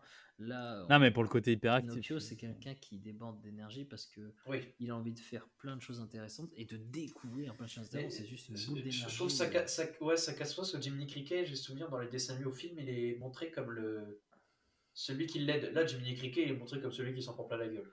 Bah non, Euh, mais dis- il- non, Oui, justement. c'est c'est un running gag tout le film, ils s'en Ouais, prennent plein Ouais. Pinocchio, il lui marche dessus, Geppetto, il lui marche dessus. À chaque fois qu'il essaye de chanter, à chaque fois qu'il essaye de chanter, ça le coupait. Il y a que quand À il chaque il fois qu'il chante. à chaque fois dans la gueule. à chaque fois qu'il tente de lui dire fais un truc, il fait non. Non, mais ce que je trouve Mm. intéressant, c'est que euh, Jiminy Cricket est plus touchant et plus euh, réaliste dans Ouais, cette il est plus, il est plus joli, il est plus joli à voir aussi. Ouais. Oui aussi, et puis avec euh, comment il parle, sa gestuelle, tu vois, Oui. tout, Oui, tout euh, fait. Et puis bah, Ces phrases. Oui, ses phrases. euh, Bah, en fait, c'est l'écrivain maudit qui s'en prend plein la gueule toute sa vie pour oui, écrire ouais. son truc. Ouais, c'est ça en fait. Et, et ça, et ça c'est quand même ultra stylé. quoi. Moi vraiment, j'aime Mm. beaucoup Jiminy Cricket. Et, euh, Oui. Ouais, vraiment. Ah, ce- j'a- Mais tous les personnages sont vraiment très très bien. Et surtout s'attachant. hein. Même, même finalement le singe. Même pense- Mussolini. Même... Mussolini, il est représenté bah, comme euh, toute caricature d'un Mais un il- enfant il- gâteux. oui, quoi. Un oui, il était vraiment petit. Là- là- là- là, il était pas si petit, Mussolini. on est Ouais, d'accord. Euh, non, il si, je mais il crois. était- Non, mais c'est exagéré quoi. Oui, voilà, Oui, oui, oui, euh, oui, oui, oui, il, est- gros, il ouais. était. il- Et euh, c'est drôle parce que ouais, il dit j'aime les marionnettes et à la fois il Oui, aime j'aime les euh, marionnettes, J'aime plus euh, les marionnettes, faut- il tire, euh, tire un petit but quoi. Il s'en fout, c'est normal. euh, Tu as le droit devant des gosses de tuer quelqu'un. là, là, c'est bien fait parce que en prenant un, bah, un passage historique aussi horrible et compliqué à expliquer que celui-là, tu peux très vite pencher dans le. Ils sont trop méchants. Enfin, c'est très compliqué à adapter. Et- Surtout et, que- là, là, ils le ridiculisent bien. Ils- je pense qu'ils expliquent bien aux enfants qu'est-ce que c'est un fasciste. Ils- Oui. c'est- voilà, c'est Ouais. quelqu'un de ridicule. Ils C'est le ça. montrent, c'est quelqu'un qui est contre l'amour, contre euh, dire les. Et la guerre contre- aussi, il montre bien les... Ah oui, la guerre, le, le principe. je, je- je trouve que c'est bien amené le comment expliquer à un enfant qu'est-ce que c'est que quelqu'un qui est contre l'amour, quelqu'un qui est contre l'ouverture d'esprit, et ça l'amène bien. C'est pas montré de façon trop méchante, trop agressive. Oui, c'est. Vraiment, Non, c'est vraiment fait intelligent. L'autre, il est montré comme un kéké qui dit Ah, ça, c'est un vrai citoyen Après- italien, parce qu'il a des faut des vrais. que, que Guillermo del Toro, euh, c'est- il a souvent toujours mis des trucs comme ça dessus. Maintenant, tu prends le labyrinthe Oui. du Pan. On était aussi Mm. dans un. Mais après, c'est espagnol euh, quoi. Voilà, on était, franco. chez, on était chez- dans- oui, mais on reste toujours dans un moment Oui, oui. tendu, quoi. Après, Mais après, penser à l'Italie, euh, c'était cool parce qu'en fait, moi, à chaque fois, je pensais à l'histoire parce qu'on on se rappelle quand même que les Italiens, euh, un coup, ils étaient avec, euh, enfin, ils étaient contre les nazis et après, ils étaient avec les nazis. Donc, Mm. c'est, tu vois, je me, c'est assez drôle de, de penser à ça en- parce que dans le film, à chaque fois, des fois, ça revenait, je, ça- je me rappelais de ces cours d'histoire-là et je me dis, euh, c'est vrai que c'était pendant ce contexte-là. Mm. Et, euh, et finalement, chaque personnage euh, qui font. euh, je crois que Pinocchio, c'est peut-être le seul personnage qui fait pas de salut nazi. Je crois pas qu'il en fait dans le, dans le film. Je sais plus. Non, non, il en fait Il en pas. fait pas. hein. Je crois que c'est le seul personnage qui ne le fait pas. Parce que sinon, tous les personnages. ça, Euh, c'est- Cro- Croquette, il en fait pas non. Non, Croquette, Jiminy Cricket, Croquette. Vraiment, Ok. vraiment Croquette. quoi. Dépensez vos croquettes euh, chez OTP. Jiminy Cricket non plus le fait pas. Même ça, c'est euh, bien fait, parce que le salut nazi, nous, oui. aujourd'hui, c'est quelque chose qui est considéré comme effrayant. Oui, et là, voilà, c'est c'est ça. totalement ridiculisé. Ils passent pour des cons à faire oui, ça voilà, tous c'est les deux. Il y a même euh, Gepetto qui hésite de le faire quand il y a le père. Euh, Bah oui, parce qu'il comprend. le père de l'autre, l'art de la guerre. Oui, bah, t'as quelqu'un qui est contre la guerre et un qui est pro-guerre, quoi. Oui. C'est mais euh, tellement pro-guerre qu'il ne voit même pas l'amour de son fils, il le voit comme une Ouais. arme, un futur grand soldat. quoi. C'est- Ouais, c'est ça. Mais il y a un parallèle avec Pinocchio et, et le fils du, oui. du Ah oui, fasciste. oui, qui est euh, très touchant d'ailleurs. Ouais. Parce que les, les deux, ils, ils veulent être acceptés, quoi. Ouais, c'est ça. Ouais. Mais ça, c'est c'est fou. Et pareil. il y, y en a un qui, Et qui l'autre arrive qui, et l'autre non, euh, et l'autre qui veut la gloire, euh, le personnage du cirque. D'ailleurs, euh, je trouve que la scène du cirque totalement contrastée avec celle de Disney. Celle de Disney où carrément il se transforme en nain et tout ça, et limite, beaucoup de gens comparaient cette scène-là à une scène de viol parce qu'on entend l'enfant gueuler, crier d'atroce et de douleur quand il se transforme en âne. Tandis que nous, là, on est plus vraiment sur de l'exploitation d'enfants. On est Hmm. vraiment euh, exploitation d'enfants. Sur du, euh, du freak show. Ouais, on, explo- ça. on exploite les marginales. Ouais. autre C'est un peu la thématique de Del autre Toro. aussi. personnage où j'ai trouvé que c'était touchant parce que je pense au singe, la violence des coups. Oui, oui, le singe, il s'en prend plein la gueule. Le film de stop motion où j'avais mal, mal pour Ouais, le singe. où quand il se fait les taper, coups- là. Les coups sont ultra, euh, ultra réaliste, quoi. Et, et- et voir le personnage du singe évoluer, je m'y attendais pas. Je pensais que c'était Ouais. un peu comme un Jafar et le perroquet, là, tu sais. Je m'attendais vraiment à un truc du genre, et finalement, il a une vraie évolution, tu vois. Mm. Et touchante. Vraiment, c'est pour moi, je les voyais vraiment comme une famille. hein. Le singe, Jiminy Cricket, Ouais. euh, Geppetto et Pinocchio, euh, incroyable. C'est beau. Et, et cette fin qui m'a fait chier. Mais, euh, Ouais. mais, Ouais, euh, moi aussi. mais Nicolas, est-ce que du coup, euh, est-ce qu'il y a des coups qui t'ont fait ressortir du film? Qu'est-ce que qu'est-ce que t'as pas Non, apprécié? non, peux là, le dire il- que c'était non, nul. Non, non, non, il, est- il, est- il, est- il, est- il était très bien. Merci. Je sais pas, c'est Clément en backstage, j'arrête pas de dire que tu l'aimais pas. hein. Non, non, non. Non, il- j'exagère. hein. Non, c'est juste, je l'ai dit, c'est l'enfant. Moi, quand un personnage m'agace, ça peut me faire sortir très vite. Je, je- Ah, je- oui. je cite, je cite autre chose qui est totalement différent, mais How I Met Your Mother, Barney, je ne peux pas re-regarder la série parce que le personnage me sort trop de la série. Putain, Il m'énerve pourtant, c'est tellement ma- que. pourtant, c'est ma série préférée. Ah oui, ouais, mais il m'énerve, te- tellement, le personnage m'énerve tellement que je. Ça, non. ça Après, ça se comprend parce que c'est un personnage qui est. Mais voilà.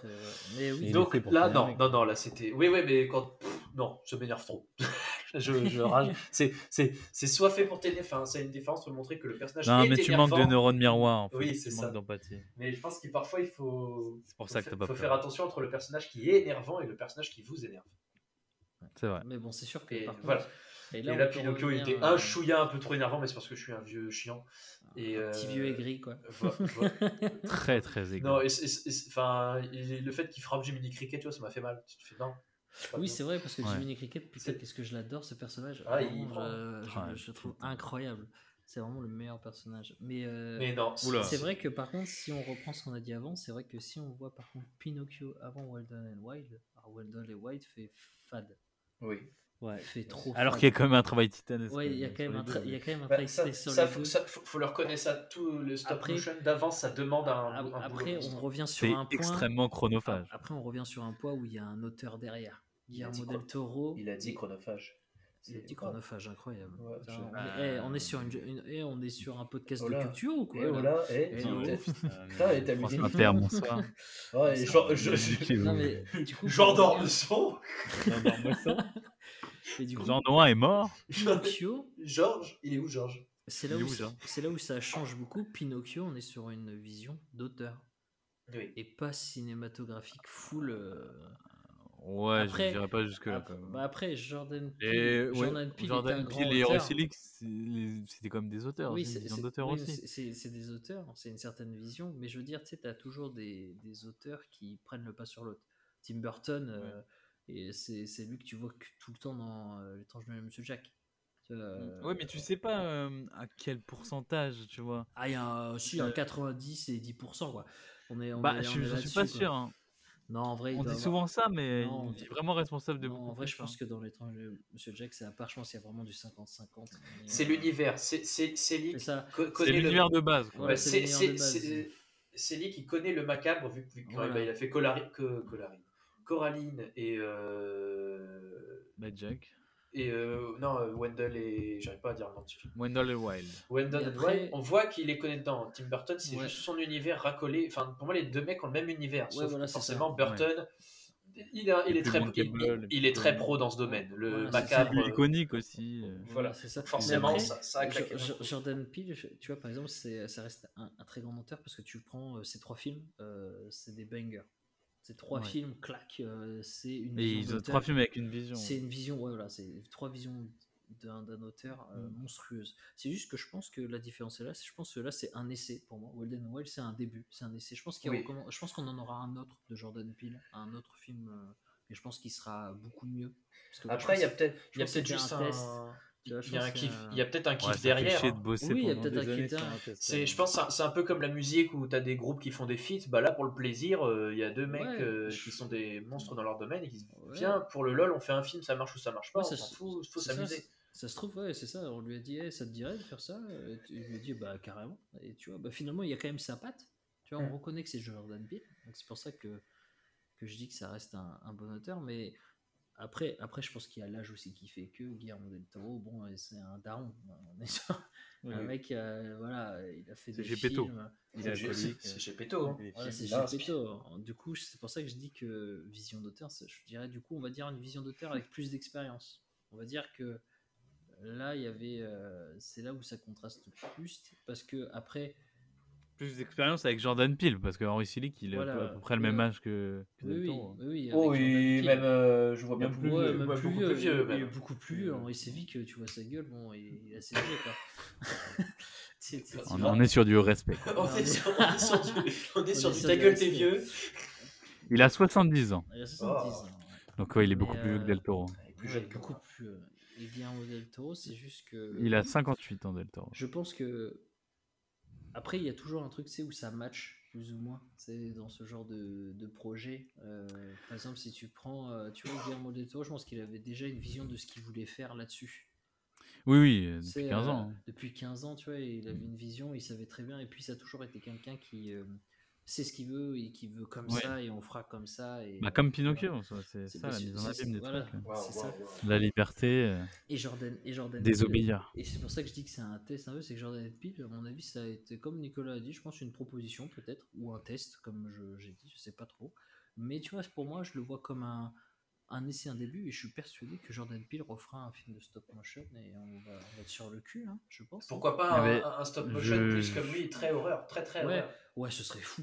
Ah ouais, ce serait fou. Je- je- honnêtement, je suis pas sûr. C'est ce que j'avais cru en voyant la maison, que ce soit un truc d'horreur, très horreur. Parce que Mais des- il n'y a aucun film en stop motion d'horreur pure. hein. bah, l'autre qu'on va voir peut-être juste pour le, le, le visuel, qui je pense est Oui. poussé à son extrême.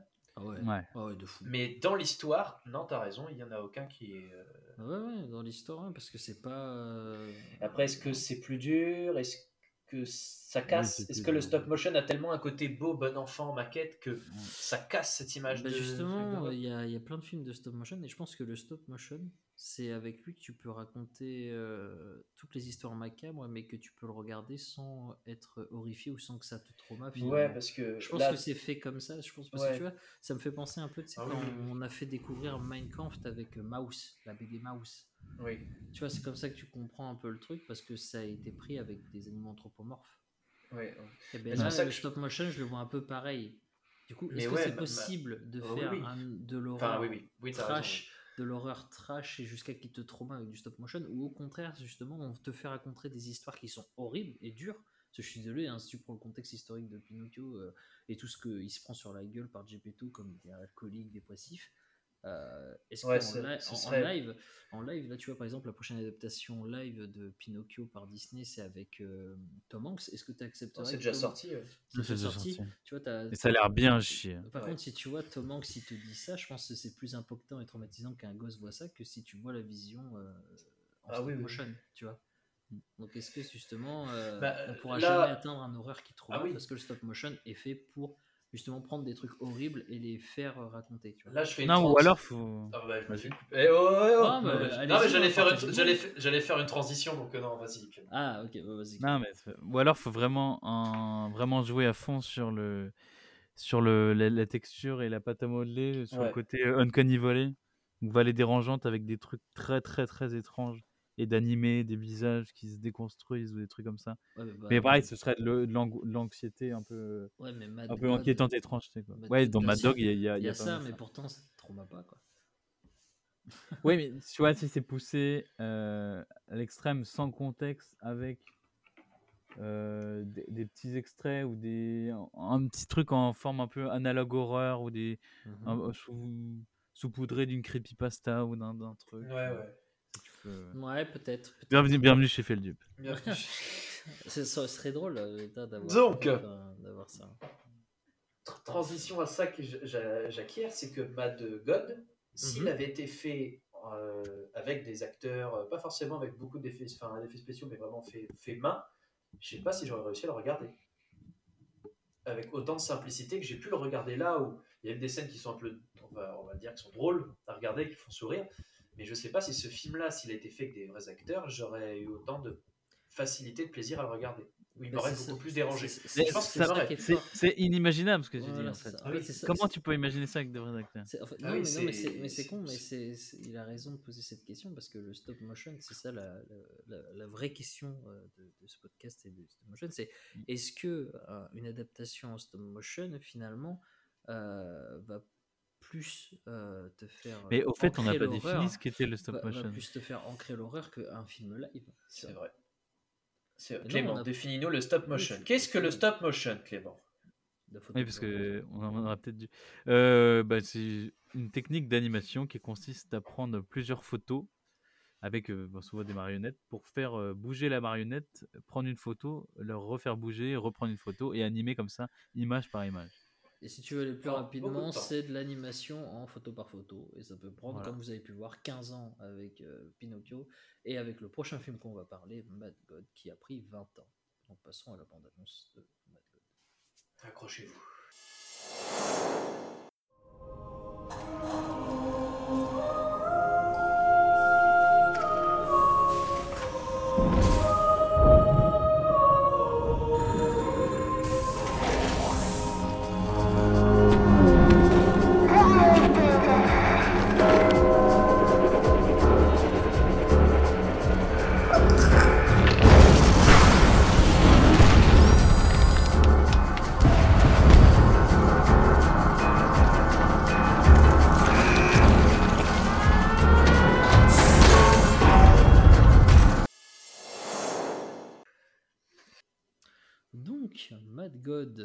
Un film euh, réalisé par, si je me trompe pas, Clément. Phil Tippett. Merci. Et J'avoue, Phil. Tippett.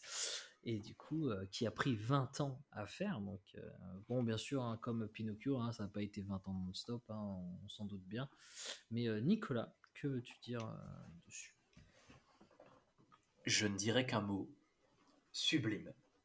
C'est Oh, Grandiose. je Vraiment, j'ai vu que la moitié, dans des conditions désagréables. Ouais, c'est vrai en plus. Et c'était monstrueux. J'adore. C'est mon. Ça me touche personnellement. Tu veux, essayer de, tu veux essayer de se pitcher un peu? Bah, Le speech, il le donne, c'est assez simple. C'est un.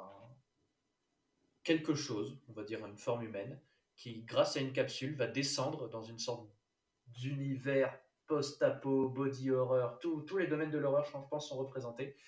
Et il va descendre dans ce monde.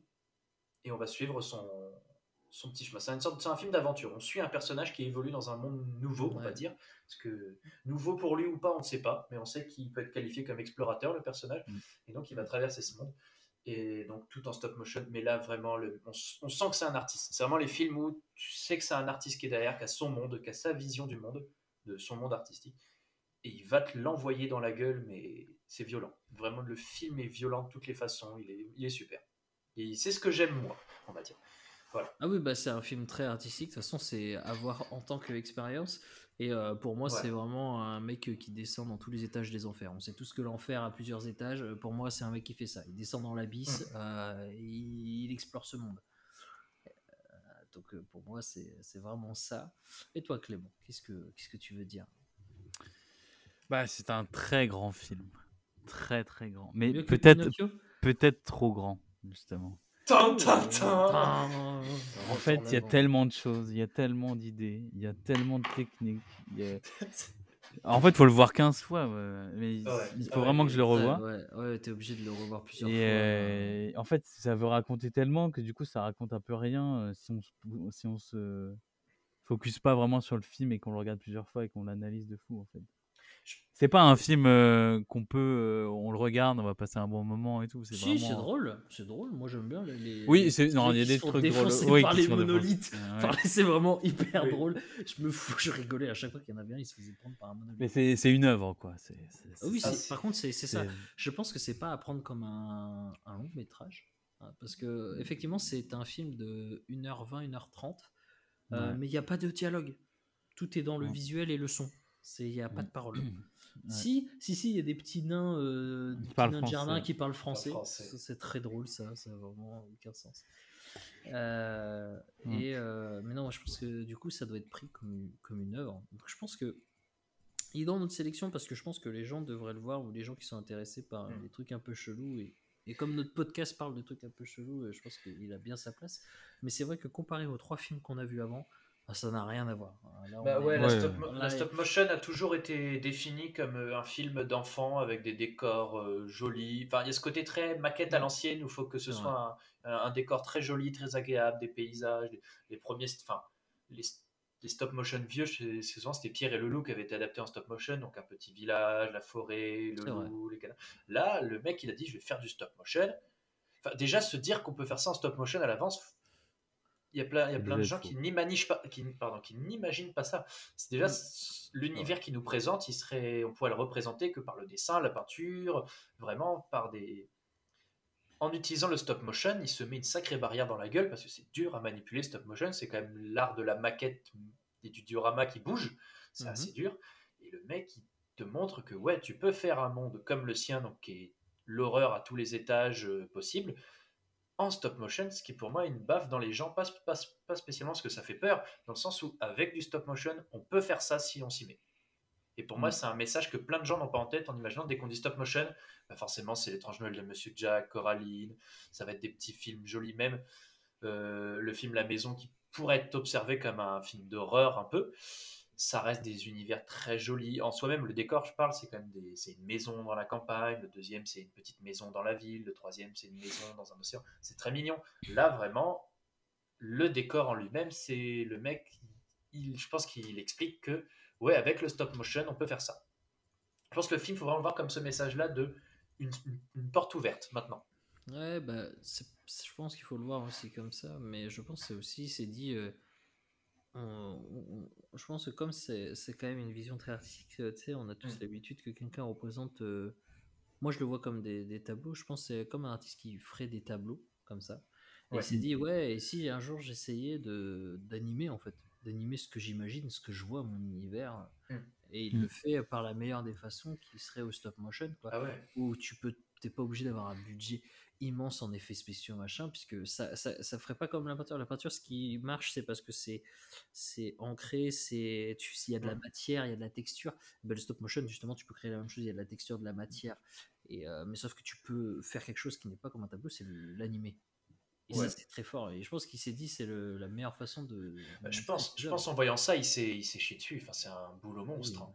Ah Quand tu vois ça, tu ouais. es- Puis il faut dire qu'il y a Euh. du réel, euh, il y a un peu de vraies prises, des prises. Il y a des vraies prises, ouais, il y a il y a des- des vraies, Ouais. vraies prises, mais qui est euh, mis finalement euh, dans son univers. Ouais, il y a tellement de couches, de choses.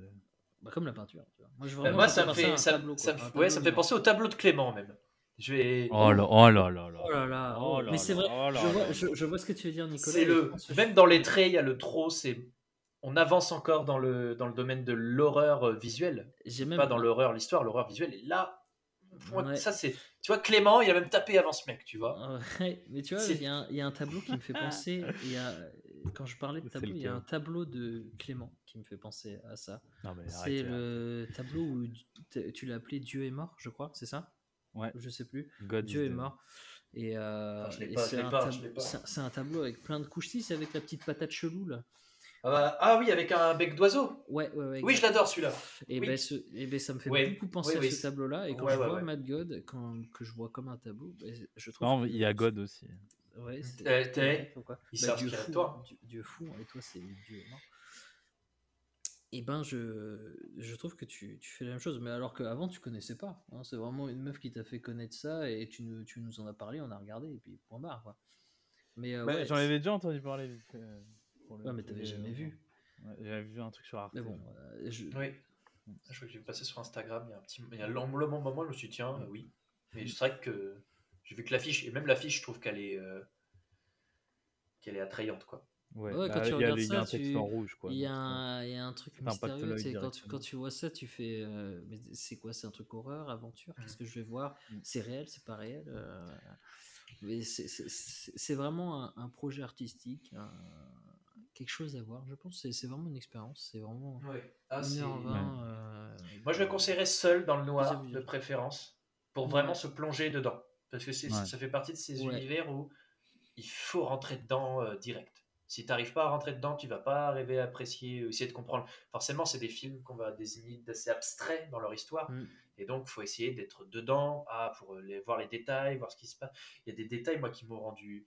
que j'ai ad- adoré une scène où le personnage est torturé et il regarde l'heure. Et juste le fait que volontairement les secondes soient très très très très très légèrement rendues plus lentes à chaque fois qu'il est torturé de plus en plus. Enfin, c'est beau. C'est plein de petites choses comme ça qui vont faire tout le film et qui vont essayer à chacun de deviner l'histoire du film, qu'est-ce qui se passe, pourquoi ça. Bah, il y en a qui vont, bah, on va voir l'enfer. Je pense oui, il y a un côté très lié avec l'enfer, et ce côté de descente. Mais je pense vraiment qu'il faut se plonger dedans seul et chaque, à chacun d'imaginer vraiment euh, où t'es quoi. Vraiment, t'atterris ailleurs. C'est- Je Ah pense oui, non, mais c'est le, vraiment ouais, ça. le spectateur et le personnage principal qui est l'explorateur. Hmm. Et encore, après moi je peux, j'ai vu que la moitié du film, donc je juge un peu la vite. On ne sait pas si l'explorateur, si il sait où il va. Parce qu'il a le, le fait qu'il soit masqué par ce casque, ses lunettes, ce masque à gaz, il paraît d'un calme olympien comparé à tout ce qui arrive autour de lui. Ouais, mais tu vois, il y, a- il y a quand même une carte et une carte qui se, qui se désagrège. euh, À chaque... Mais ce qui est drôle, c'est qu'elle se désagrège à chaque palier finalement qui trace.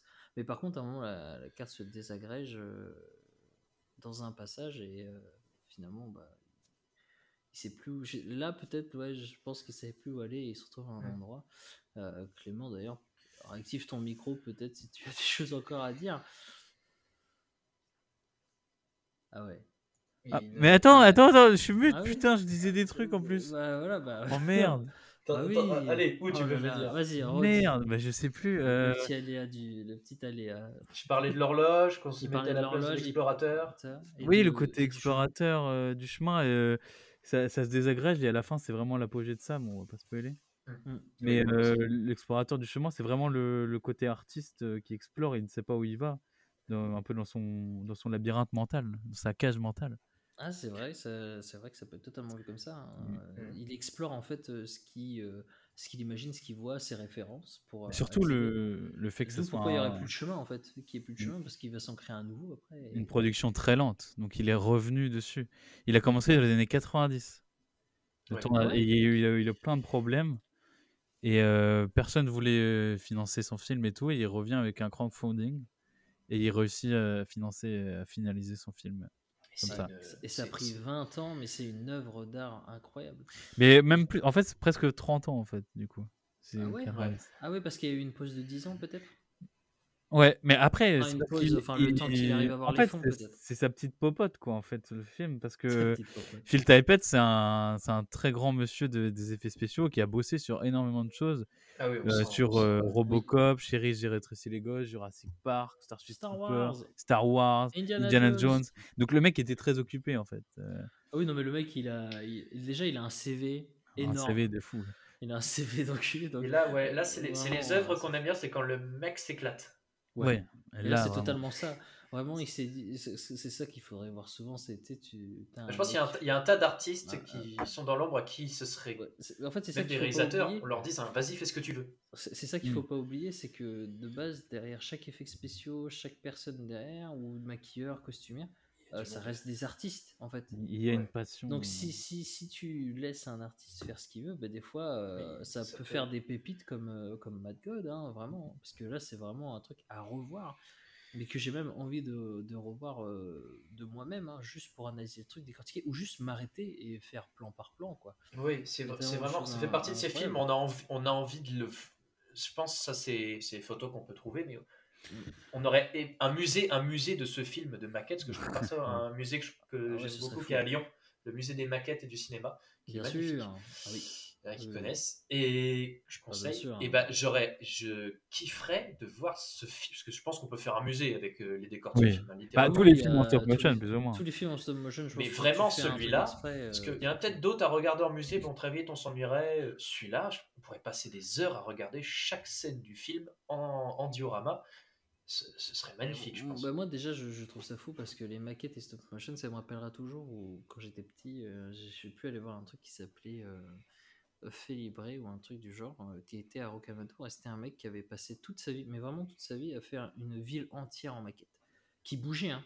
donc tu avais Mm. les gens qui allaient au travail les gens qui sortaient euh, et tu suivais toute une journée complète et bon malheureusement c'est triste parce que le truc a brûlé et le mec a perdu littéralement toute sa vie hein.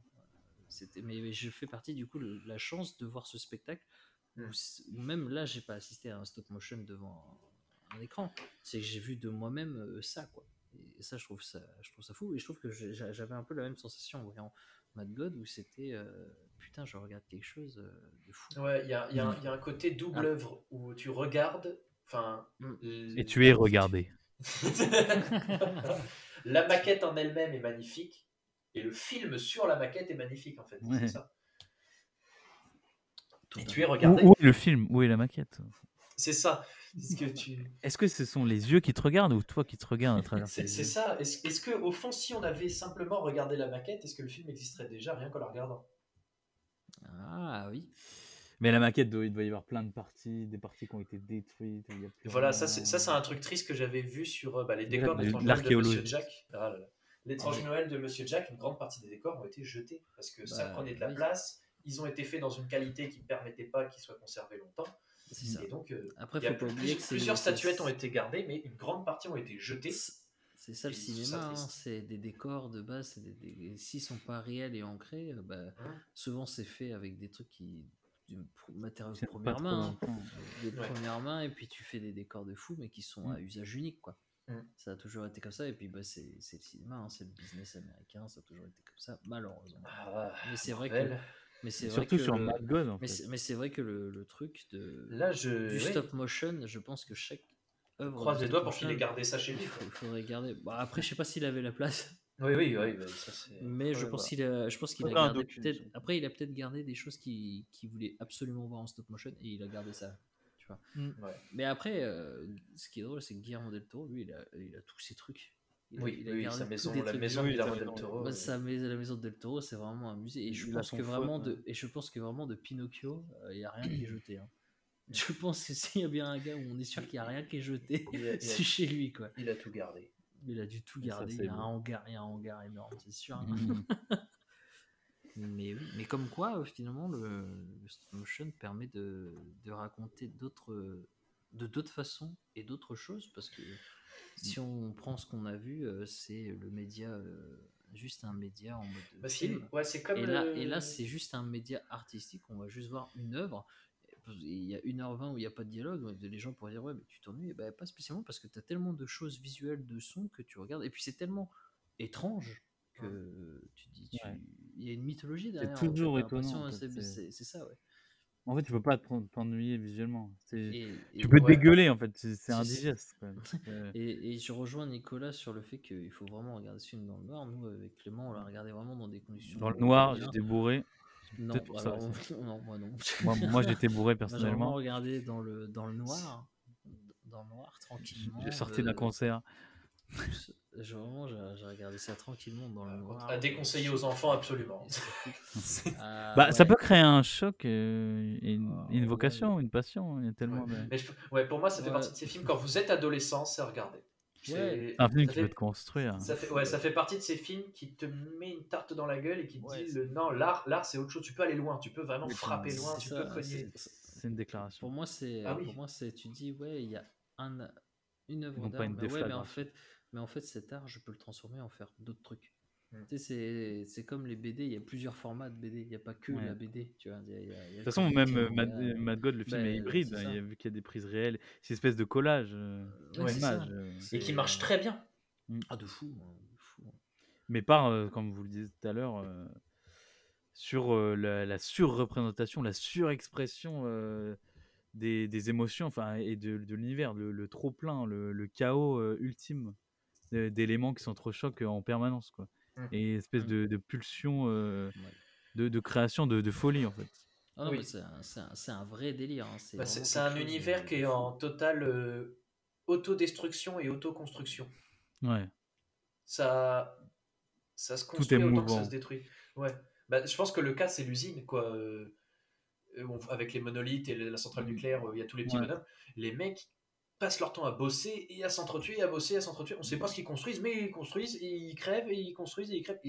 Je pense que tout le film, et c'est ça, c'est Ah, ça, c'est- vraiment, vraiment que tu vois la fin. Ouais, il faut vraiment Ouais. que tu vois la fin parce qu'il y a vraiment quelque chose de fou. Ah là là là là. Ça, ça va a- plus loin que ça. c'est- Il y a une scène vraiment. où- Ça peut- littéralement, avec ça la- peut pas aller plus loin en fait. Avec la porte C'est Ouais. peut-être Oh, porte oh, immense. ouais, je verrai, je Ça- verrai. Ça, ça serait, c'est vraiment quelque chose. Mais je pense que ouais, c'est Mad God, c'est euh, un film à expérience et il fait partie Une de tarte dans la gueule. Il fait partie de ces films qui, qui font, gueule. qui- qui font partie d'un genre. Ok, il fait partie du stop motion, mais il fait partie d'un genre. Ça s'appelle des films contemplatifs. Il y a beaucoup de films. euh, que Faudrait un je- jeu, Mad God. Il y a des, jeux- il y a des films. À la, à la Scorn. Il y a des films. Ah.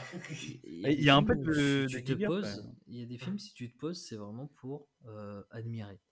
Ouais. Et euh, Mad God en fait partie. Et euh, il y a beaucoup de films où des fois, il y en a, ils vont au cinéma et qui vont juste se dire Oui, je veux voir ce film parce que c'est un réalisateur qui fait que du contemplatif. Et moi, je veux euh, des plans de champ avec un lever de soleil euh, qui dure euh, 2 3 minutes, 5 minutes, 1 heure. Moi, je veux ça, moi. Et il y en a, Je te le c'est fais. ça. Je veux du cinéma Et- et- naturaliste. voilà. Et, et- Je veux des et- gens nus. et non, mais c'est pour dire que c'est un genre où on n'entend pas beaucoup parler du, du film, des, des films contemplatifs. C'est c'est pas quelque chose de très connu. C'est on connaît beaucoup au contrario les jeux contemplatifs parce que toi tu as une action, mais c'est vrai que tu as envie des fois juste de te poser de regarder quoi. Bah là, je pense que le stop motion aide, aide beaucoup parce que, comme on disait, rien que faire du stop motion, c'est beau. Alors, Oui, en plus, oui. rajouter, rajouter un univers très, très marquant, là, je pense que stop motion est une, a une assez facilité à faire partie des films contemplatifs, mais encore, je pense qu'il faut avoir le talent de ce genre de personnes qui peuvent fabriquer, euh, qui sont des artisans ultimes. Ouais, de des leur artistes, matière, en fait, quoi. faut avoir une vision. Je pense que faut Ouais. avoir une vision et dès que tu as une Ouais, vision, connaissance technique sur les créer, maquettes, euh, euh, c'est, bah, comme vous avez dit, le CV du mec qui est monstrueux, là, ça se voit. Bah bah le mec après, a des, Et le mec a des même, mains en or. euh, mais stop motion, je trouve, il y a grave un truc euh, DIY euh, où tu as envie de créer et tu peux créer. En fait, Ah, t'as pas ah besoin oui. d'avoir des super Ah oui, oui, connaissances. Juste, tu, tu prends des Lego. Ouais, c'est il ça. Tu, prends les, tu prends prends des l'exemple des Lego, tu prends en c'est photo, parfait. Bah, C'est- pour c'est- beaucoup de c'est- jeunes réalisateurs, c'est la première porte du cinéma. Ah, c'est Beaucoup ont commencé en faisant du stop motion, en... même des- Ouais, c'est assez que facile. hein. Tu peux faire ta propre vision, c'est juste, tu, ça prend du temps, mais voilà. Moi, je me rappelle, même moi, quand j'étais petit, quand je Ouais, faisais j'étais beaucoup, j'étais beaucoup Lego Star Wars et j'avais créé mon propre personnage, mon propre Jedi euh, avec un copain et on avait fait un village où on avait rassemblé nos villages à nous et on a fait un truc et on, et on, piquait l'iPhone de son frère, c'était le premier iPhone parce que avait une meilleure qualité. C'était le premier iPhone, je crois. Oh, le c'était, lore. euh, il y avait Oh, une le meilleure, lore, il y avait une meilleure qualité que, que tous les téléphones qu'on avait avant puisque moi j'avais un vieux clapet. Ça y est, on avait un vieux sponsor. téléphone à clapet. Blackberry. Et, du coup, on, on prenait photo par photo et, euh, on, on- et après, on, tu sais, on faisait juste défiler nous-mêmes et on était en mode c'est trop bien. Et ça y est, t'as créé. Il y a une sorte de magie en fait. Ouais, c'est ça. c'est la magie. c'est Bah, comme le. putain.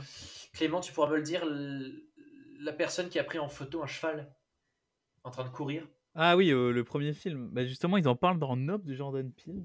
Et justement, Et- le Joker, euh, Jokeri, là, enfin le mec sur le cheval, c'est un, un, un noir. Justement, ils le disent que c'est le, un, Ah des ouais prom- le- un des premiers acteurs au monde. Et il- vu qu'il est noir, il est invisibilisé euh, au vu de la société. Et Putain, je incroyable. sais plus le nom du truc, mais. euh, Mais ah, voilà, la- Bridge, boucle est bouclée, quoi. La boucle est bouclée, là, vraiment ça. hein. Avant, avant qu'on passe au numérique, tous les films en bobine étaient des stop motion. Parce qu'on prenait une, photo par une photo. Aujourd'hui, c'est numérisé. Mais les premiers films officiellement étaient. Si vous regardez les, Charlie, les premiers Charlie Chaplin, il y a un aspect très stop motion qui a un côté Oui. agréable. Ah oui, C'est oui, assez totalement. Mais Quelque chose qui aurait pu ne pas l'être du tout. Voir une image saccadée, ça et c'est devenu très très agréable aux yeux des gens. En fait, ce qui marche énormément, ce qui a marché, et pourquoi les, les films finalement, parce que tu cites les films de Charlie Chaplin qui sont des films muets, euh, pourquoi les films muets ne vieillissent pas en fait C'est déjà parce que c'est en noir et blanc, mais pas que, parce qu'il faut savoir que les effets spéciaux, par exemple pour créer des fonds, tout ça, c'était de la peinture, de la peinture Ouais, et des planches. Tu peux prendre par exemple la scène de roller dans euh, Ouais. la Charlie Chaplin, je sais plus, le, dans- je crois que c'est, non, c'est pas dans les mondes modernes, si, non, je sais, Charlie Chaplin. Ouais, dans, Les temps dans un modernes. de ces films, les temps modernes, je sais plus si c'est dans celui-là, je crois pas. C'est sur le- l'usine. Ouais, sur le- et, euh, Non, c'est pas c'est- mais si, parce que tu as une scène où il se fait. en- Oui, c'est ça, bah, c'est dans les temps modernes où il se fait avaler par la machine, où c'est des Ah vrais oui. rouages et tu le vois rouler. Après, tu as une scène de roller, je sais plus dans lequel, où tu penses qu'il y a du vide, mais en fait, c'est juste de la peinture où Mm. ça fait genre un fond, c'est Mm. une perspective. Et en fait, finalement, tu te. C'est le Finalement, sens de la magie. Ou tu prends Méliès, hein, si tu veux prendre euh, Méliès, ouais. Georges Méliès, où finalement il utilisait des maquettes et des. En fait, c'est- et, pour- et les premiers Star. Wars, où tu as les premiers Star Wars avec les effets spéciaux. En fait, ce qui a marché et ce qui finalement les effets spéciaux marchent de fou, ou les, en fait, c'était cet aspect maquette ou réalisation où tu mélanges. euh, on va dire l'art, je sais pas si c'est l'art, la matière peut-être, tu mélanges la matière au réel, puisque comme c'est quelque chose de, de réel, bah, tu crées un effet spécial dans le réel, mais avec de la vraie matière. Je sais pas si c'est. ouais. euh, En fait, t'as as un espèce mais- d'instinct qui te dit que c'est c'est formel et tangible, quoi. Et Voilà, c'est c'est réel, ça. quoi. en fait. Exactement. C'est ça. Je pense que c'est là où ça le plaît le plus aussi en stop motion, c'est que dans tous ces films, on sait que c'est du faux, on sait que c'est du l'événement qui est filmé n'a jamais existé, que c'est du montage, que c'est alors que le stop motion ça a existé. Quand on regarde les trois de Monsieur. Jack, la maquette était là. Il y avait tout le monde qui Ouais. était autour. Il y a quand la scène où tu as tous les gens au village qui sont réunis. Elle a existé cette scène littéralement. Quand on va regarder des scènes Ouais. de combat, bah, Star Mm. Wars, tout ça, forcément c'est du faux. Bah, a Il y a de eu un vrai décor en fait. Il y a eu un vrai décor. C'est ça. Le, le stop, le stop motion, cette situation a littéralement existé. Ces personnages, ces statuettes ont été mis ensemble. Et ont été- d'ailleurs, euh, je pense que c'est ça qui fait un aspect aussi encore très positif. On sait que ce qu'on voit a eu lieu. Donc je pense Mm. c'est pour ça que Mad God aussi, c'est bah, pour moi une sorte de kiffance personnelle. Ces décors ont existé, ces statues existent. Il y a eu ça littéralement au même endroit. Et c'est ça aussi qui donne un aspect, putain, c'est très réel. C'est réel. l'extase, C'est bon, l'extase. l'orgasme esthétique.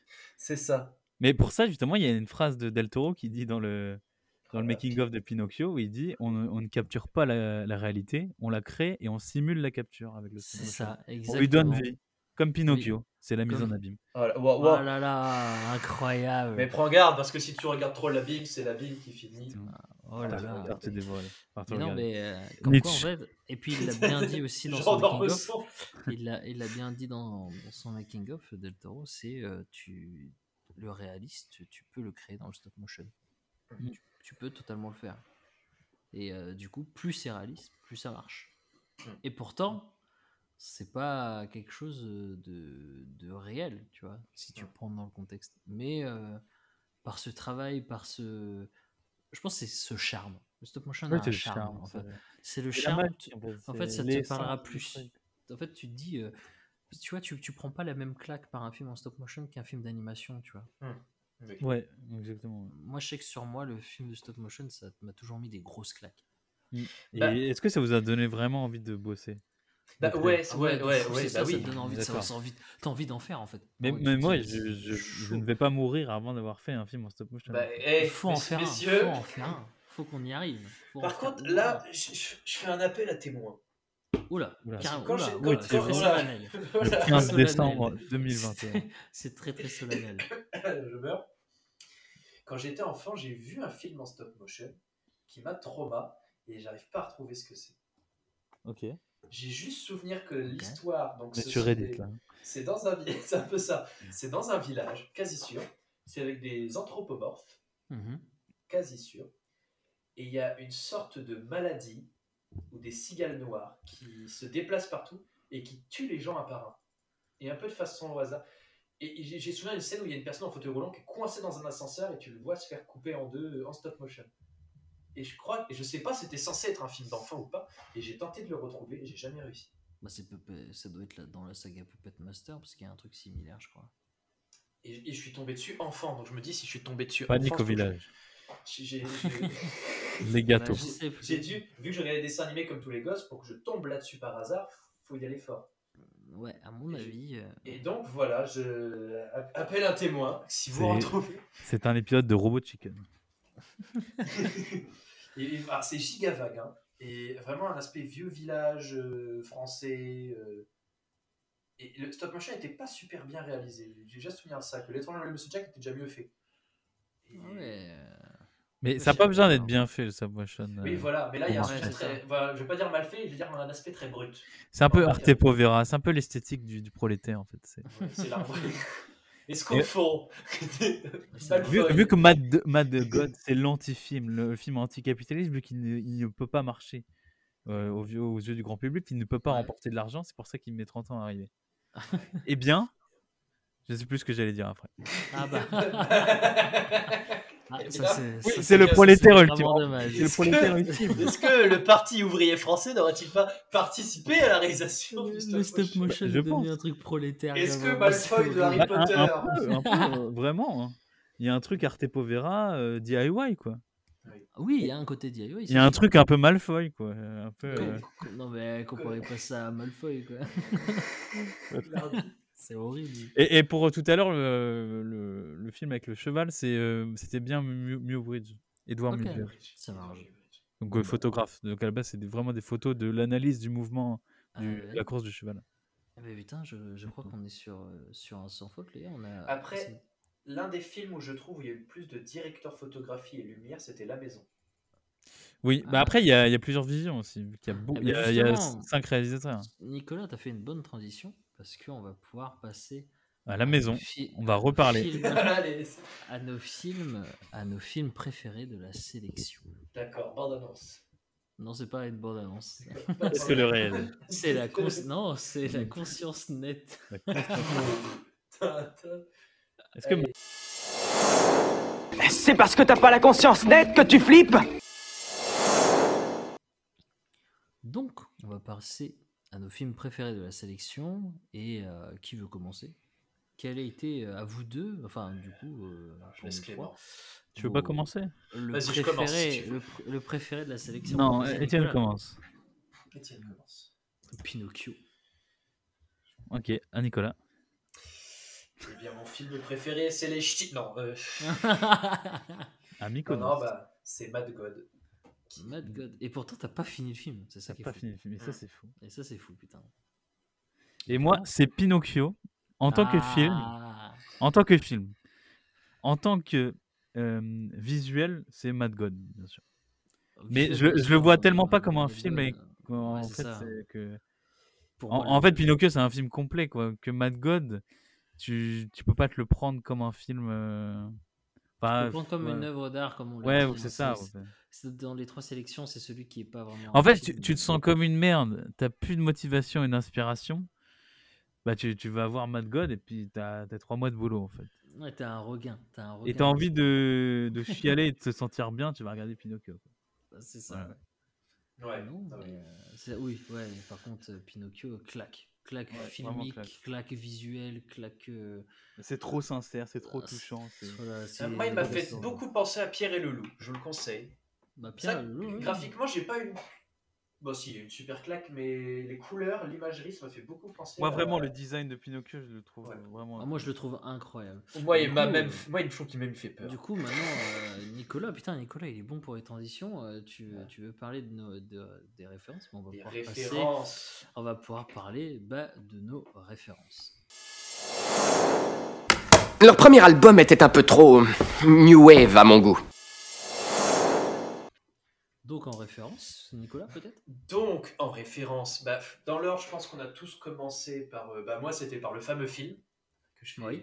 je- Du coup, que oui, je tout à fait. cherche, que je ne connais Parce pas. film, hein. Il y a eu Coraline, forcément, à voir. Il y a eu L'étrange Noël de Monsieur Jack, à voir. C'est des, ré- c'est des sacrés refs. Euh, bah, il y a Pierre et le Loup, donc, qui est l'adaptation de la, la, musique, de la pièce de musique classique, Pierre et le Loup, qu'on a déjà tous entendu. Et donc là, ils ont adapté ça en stop motion. Et donc, je crois qu'il y a, si je me souviens bien, il n'y a aucun dialogue dedans. C'est un peu à la Fantasia 2000. On a mis euh, des images sur de la musique. Donc là, ils avaient la musique à l'avance et ils ont juste rajouté dessus un film en stop motion. Je conseille les courts-métrages de Jan Snarvmarkmursche. Oula. Voilà, je m'excuse euh, Qui est, euh, d'un point de vue artistique, qui fait partie des meilleurs du stop motion. Ah oui. C'est. C'est plus assez ancien. Je, je, le suis- enfin, je suis plus trop. Je pense que ce monsieur et cette personne est morte. Tu poses ça là, quoi. Je pose ça là. Je sais très bien que vous n'allez pas retrouver, mais ces deux courts métrages les plus connus, c'est Breakfast et Darkness, Light, Darkness, qui sont Ah ouais. nickel à voir. Vous tapez ça sur YouTube directement, stop motion avec ces titres-là. Et après, sinon, bah, euh, j'en ai pas. Mais pour moi, le, ouais, bah, Mad God, ça reste. Regardez. Bah, C'est devenu une référence. C'est devenu la référence de, de- de cette référence. D'accord. Bah, du coup, Clément. Pour les références euh, par rapport à Mad God, euh, en vrai, Mad God m'a fait. Je, je suis curieux, enfin, je suis étonné que tu n'aies pas cité euh, The Wall de Pink Floyd. En fait. Qui n'est pas en stop motion. Non, non. Pas pour le côté stop motion, mais pour le côté le, le film hybride. Ah oui, Un ah peu oui, plusieurs oui. médias, Ah, grand, ah, grand, euh, grande expérience visuelle. Oui, oui, oui, oui. Je pensais qu'il fallait rester en stop motion. Mais oui, de base, faut, de base, faut rester dans le stop motion. Ah merde. Bon, Mais c'est comme d'hab, hein, Clément, à chaque fois, Bah, il après, le- des règles, quoi. C'est- c'est- Mais en fait, je suis un peu Pinocchio. Je, c'est- je vous offre une ode à la désobéissance et à Euh, l'antifascisme. bah, ce serait pas le don de soi, encore une fois C'est c'est le, don de soi. Le- Exactement. Tu as retenu. Le fameux don bien. de soi. N'oubliez pas, les enfants, le don de soi. Bah, du coup, j'ai pas de référence euh, stop motion, euh, à part des trucs déjà. Enfin, si, il y a un, un truc qui m'a beaucoup marqué parce que j'ai, je l'ai lié à un faux souvenir ou un rêve, je sais pas trop. C'est le, le mini court-métrage euh, Sandman, donc sur le, le marchand de sable. Ah bah, on n'avait pas Euh, deviné. fait par, fait par euh, Paul Berry. Et Ah, euh, il y, a- il y a, bah, pareil, un côté un peu Silic Burton. euh, Bah, avec, Vincent. euh, et bah, il y a Vincent, bien sûr, de Burton, qui est le premier film de Burton. Mais, euh, mais euh, c'est vraiment un, un truc onirique. euh, voilà, le côté magie, stop motion. Et moi, je sais pas pourquoi je l'ai lié à un souvenir d'une tour dans une église. Et en fait, je sais pas si. En fait, j'ai l'impression d'avoir vécu dans une tour euh, quand j'étais petit. Et il y avait la créature du film dans la tour. Parce que c'est une sorte de d'oiseau avec son design, c'est une espèce de croissant de lune un peu. Et en fait, je sais pas. Ah. Et, et j'ai revu euh, le film là, euh, je sais plus, il y a 2-3 ans. Et ça m'a fait repenser à tout ça. Et euh, voilà, c'est incroyable. C'est puissant. C'est puissant. C'est le destin. C'est l'univers. Est-ce que ce serait pas l'avenir, le début du don de soi? Mais je, je, je, je vous offre ça. Et sinon, pour référence euh, à Mad God, il y a Benchinski, il y a Hans Rudy Giger, il y Oui, a plein oui. de trucs. Oui. Cyberpunk, il y a Marc Caro, Après, le stop motion a utilisé beaucoup. hein. Escher. Escher. Euh, Il y a beaucoup de films euh, qui utilisent le stop motion avec la mécatronique et tout ça. hein, On on peut en parler, mais si on doit vraiment rester dans le, le stop motion, euh, il y a un des premiers que j'ai regardé. Les premiers que j'ai regardé, ça a été euh, Voilà c'est Romit avec le loup Oui, le bah oui. Le en a lapin-garou. parlé. Voilà c'est Romit. hein, vraiment, Chicken Voilà, Run, Romit, euh, Chicken Run, pareil. Sean le mouton. Et, euh, Sean le Sean le mouton, ouais. mouton, c'est vrai, mais j'ai pas trop regardé. Bah, je crois que c'est la même équipe qui a fait les trois films. J'avais vu que la série, moi, Mode- vite fait, à euh, quand ça passait à la modeler. télé en dessin animé. Et euh, bien sûr, bah, euh, comme on l'a cité tout le temps, hein, Coraline, euh,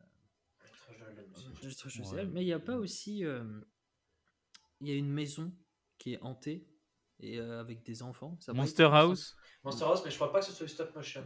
Non, non, c'est de l'animation. Ouais, Monster House. Mais c'est Ah un- ouais, mais- mais- mais très bon film. C'est voilà. volontairement conçu comme si c'était du stop Ouais, motion. voilà, parce euh, que, ça, bien. parce que je savais pas, j'avais un doute et puis je l'ai vu. Ouais, mais sinon, ouais, vraiment, voilà, c'est Romit. euh, euh, Regardez-le. hein, vraiment, euh, avec le lapin-garou. C'est c'est vraiment incroyable. Chicken Run, pareil. euh, Chicken Run avec Gérard Depardieu. Exactement. Oui, qui joue le coq, putain. Et le coq qui arrive, là, c'est monstrueux. Non, euh, vraiment, moi, ça a toujours été des, des petits bijoux, hein, le- les films en stop motion. Mm. Et euh, j'a- j'adore quand c'est utilisé dans des effets spéciaux, quand c'est lié à- même à, à des films live, comme on a dit avec Charlie Chaplin, comme on a vu avec Star Wars, même en, quand ça a été utilisé, parce que je pense notamment à dans euh, La Mouche, où il y a des trucs qui sont faits en stop motion, euh, notamment le monstre que tu vois à la fin. Enfin, le, La, le- la mouche, quoi. Je- Jeff Goldblum. Non, bah, bah non, pas la mouche du coup. C'est pas lui qu'on voit qu'on nourrit comme un chien euh, qui est par terre, c'est le gars avec qui il a fait l'échange. Ah, je crois que c'est dans le 2, c'est la mouche 2, pardon. Ah oui, mouche 2. parce que là, du coup, oui. Pardon, c'est dans la Ouais, mouche ouais. 2. C'est dans la mouche 2. Il mais, vient euh, perdre la France entière en quelques Ouais. secondes. Ouais, ouais, ouais. Dans la mouche 2. Et il y a aussi. euh, ça a été utilisé toujours dans un body horror. Bah, faut- je pense que c'est souvent lié, hein, des animations en stop motion et le body horror dans le- dans l'époque. Je pense que ça a toujours été Il y a un lien. Il y a un lien. Mm. C'est Spider. Bah, c'est les, les effets pratiques. Sp-. Sp- Spider versus euh, Earth ou Earth versus Spider, je sais plus. Ah oui, tu m'en avais parlé, ouais. euh, où c'est un homme bah, qui, va se faire- qui se transforme petit à petit en araignée géante. Euh, Spider-Man. Quand il se transforme, euh, quand il se transforme, bah, c'est animé en stop motion et je trouve ça fou. C'est, Mm. ça m'a toujours marqué. Comme quoi finalement, euh, si tu lis les deux, ça te marque. Mais euh, si tu fais qu'en stop motion, ça peut te marquer aussi. Mais passer une histoire trash en douce. Euh, Mm. Si, il y a les aventures de Mark Twain aussi. Je- Oui aussi, c'est vrai. Qui a plus trauma des gens. Et ça se trouve, euh, je suis sûr qu'il y en a plein qu'on n'a pas cités qui sont si évidents. Oui, oui, oui. C'est sûr. Bah, c'est sûr, Jack et la hein. pêche géante, je crois. Je sais plus comment il Ouais. s'appelle. Peut-être, ouais. Hmm. Mais bon, ça, on peut, on, on peut, on peut laisser les gens. euh, ils trouveront leur bonheur. hein. Et nous, on trouvera bien notre bonheur aussi. Et euh, vivre le stop motion, tout simplement. Oui. Donc, euh, ben, incroyable. Je crois que sur ce bonheur-là, on a aimé. Ça veut dire qu'on a aimé les quatre films. Oui. Putain, les quatre films, Ouais. incroyable. Bon, 3 Netflix, ok. Malheureusement. 3 Netflix. Mais euh, c'est une bonne chose hein, C'est une que bonne chose. Netflix euh, produise des, des vrais, des vrais aide à produire. hein, ou aide à, aide à pro- produire, oui, parce- que des fois, ils produisent pas, ils aident à produire, ils récupèrent des fois. euh, Dans tout cet amas de fast-food. Voilà, c'est ça. Donc, euh, Netflix, c'est euh, la, la lumière dans ce tunnel noir. Exactement. Donc, allez voir des films en stop motion, vous trouverez euh, de tout. Vous- Du bonheur, plaisir, petits et grands. Et Euh, surtout une, film. une, une passion. Quoi. Voilà, une une- passion et un- La petite magie qui nous manque. Quoi. Une tradition. Une un symbole. tradition. La, nostalgie. de L'empathie. Les neurones miroirs. Un vrai don envers les gens. Voire Le même don le de don soi. Donc, le don de mais aussi, ça fait rêver et on peut vous souhaiter que. euh, Ça fait que rêver. Tu me fais rêver, mec. Rêver, Et rêver, Frank, mesdames Frankenweenie et aussi. Oui, Oui. Frankie Winnie, putain. On l'a pas ouais, dit. On l'a pas dit. Bah, il y en a plein qu'on a dû pas dire. Mais rêver, rêver. Rêver. Euh, merci. En- enivrez-vous, dirait Baudelaire. de rêve et Oh, d'art. J'en peux plus de ça. Merci d'avoir du coup regardé ce, cet épisode 5 sur euh, bah, du coup, le stop motion. On se retrouvera. euh, je sais pas quand, j'ai pas envie de dire de date parce que en fait à chaque fois que je dis une date, j'ai remarqué on fait que deux épisodes par deux épisodes et il y a eu Oui, mois de décalage. c'est la malédiction. Donc je préfère rien dire. C'est on comme le stop motion, c'est on, on on met se du temps. euh. Donc, conclusion, le prochain sera dans 20 ans. Oh non. Et du coup, bah, on se retrouvera pour euh, le, un prochain épisode. Sur quel sujet, je sais pas, on en a plein, vous verrez bien. Peut-être le body horror. Peut-être pas. euh, peut-être la fin du monde. Donc on se retrouve euh, à une prochaine et euh, je vous dis au revoir. Tout Au revoir. simplement. Au revoir. Cool, votre déguisement. Merci. D'où il vient? Euh, c'est moi qui l'ai fabriqué. Hmm. Il a pas l'air très confortable. Non, il me donne des démangeaisons. Il a tendance à remonter un peu à l'entrejambe.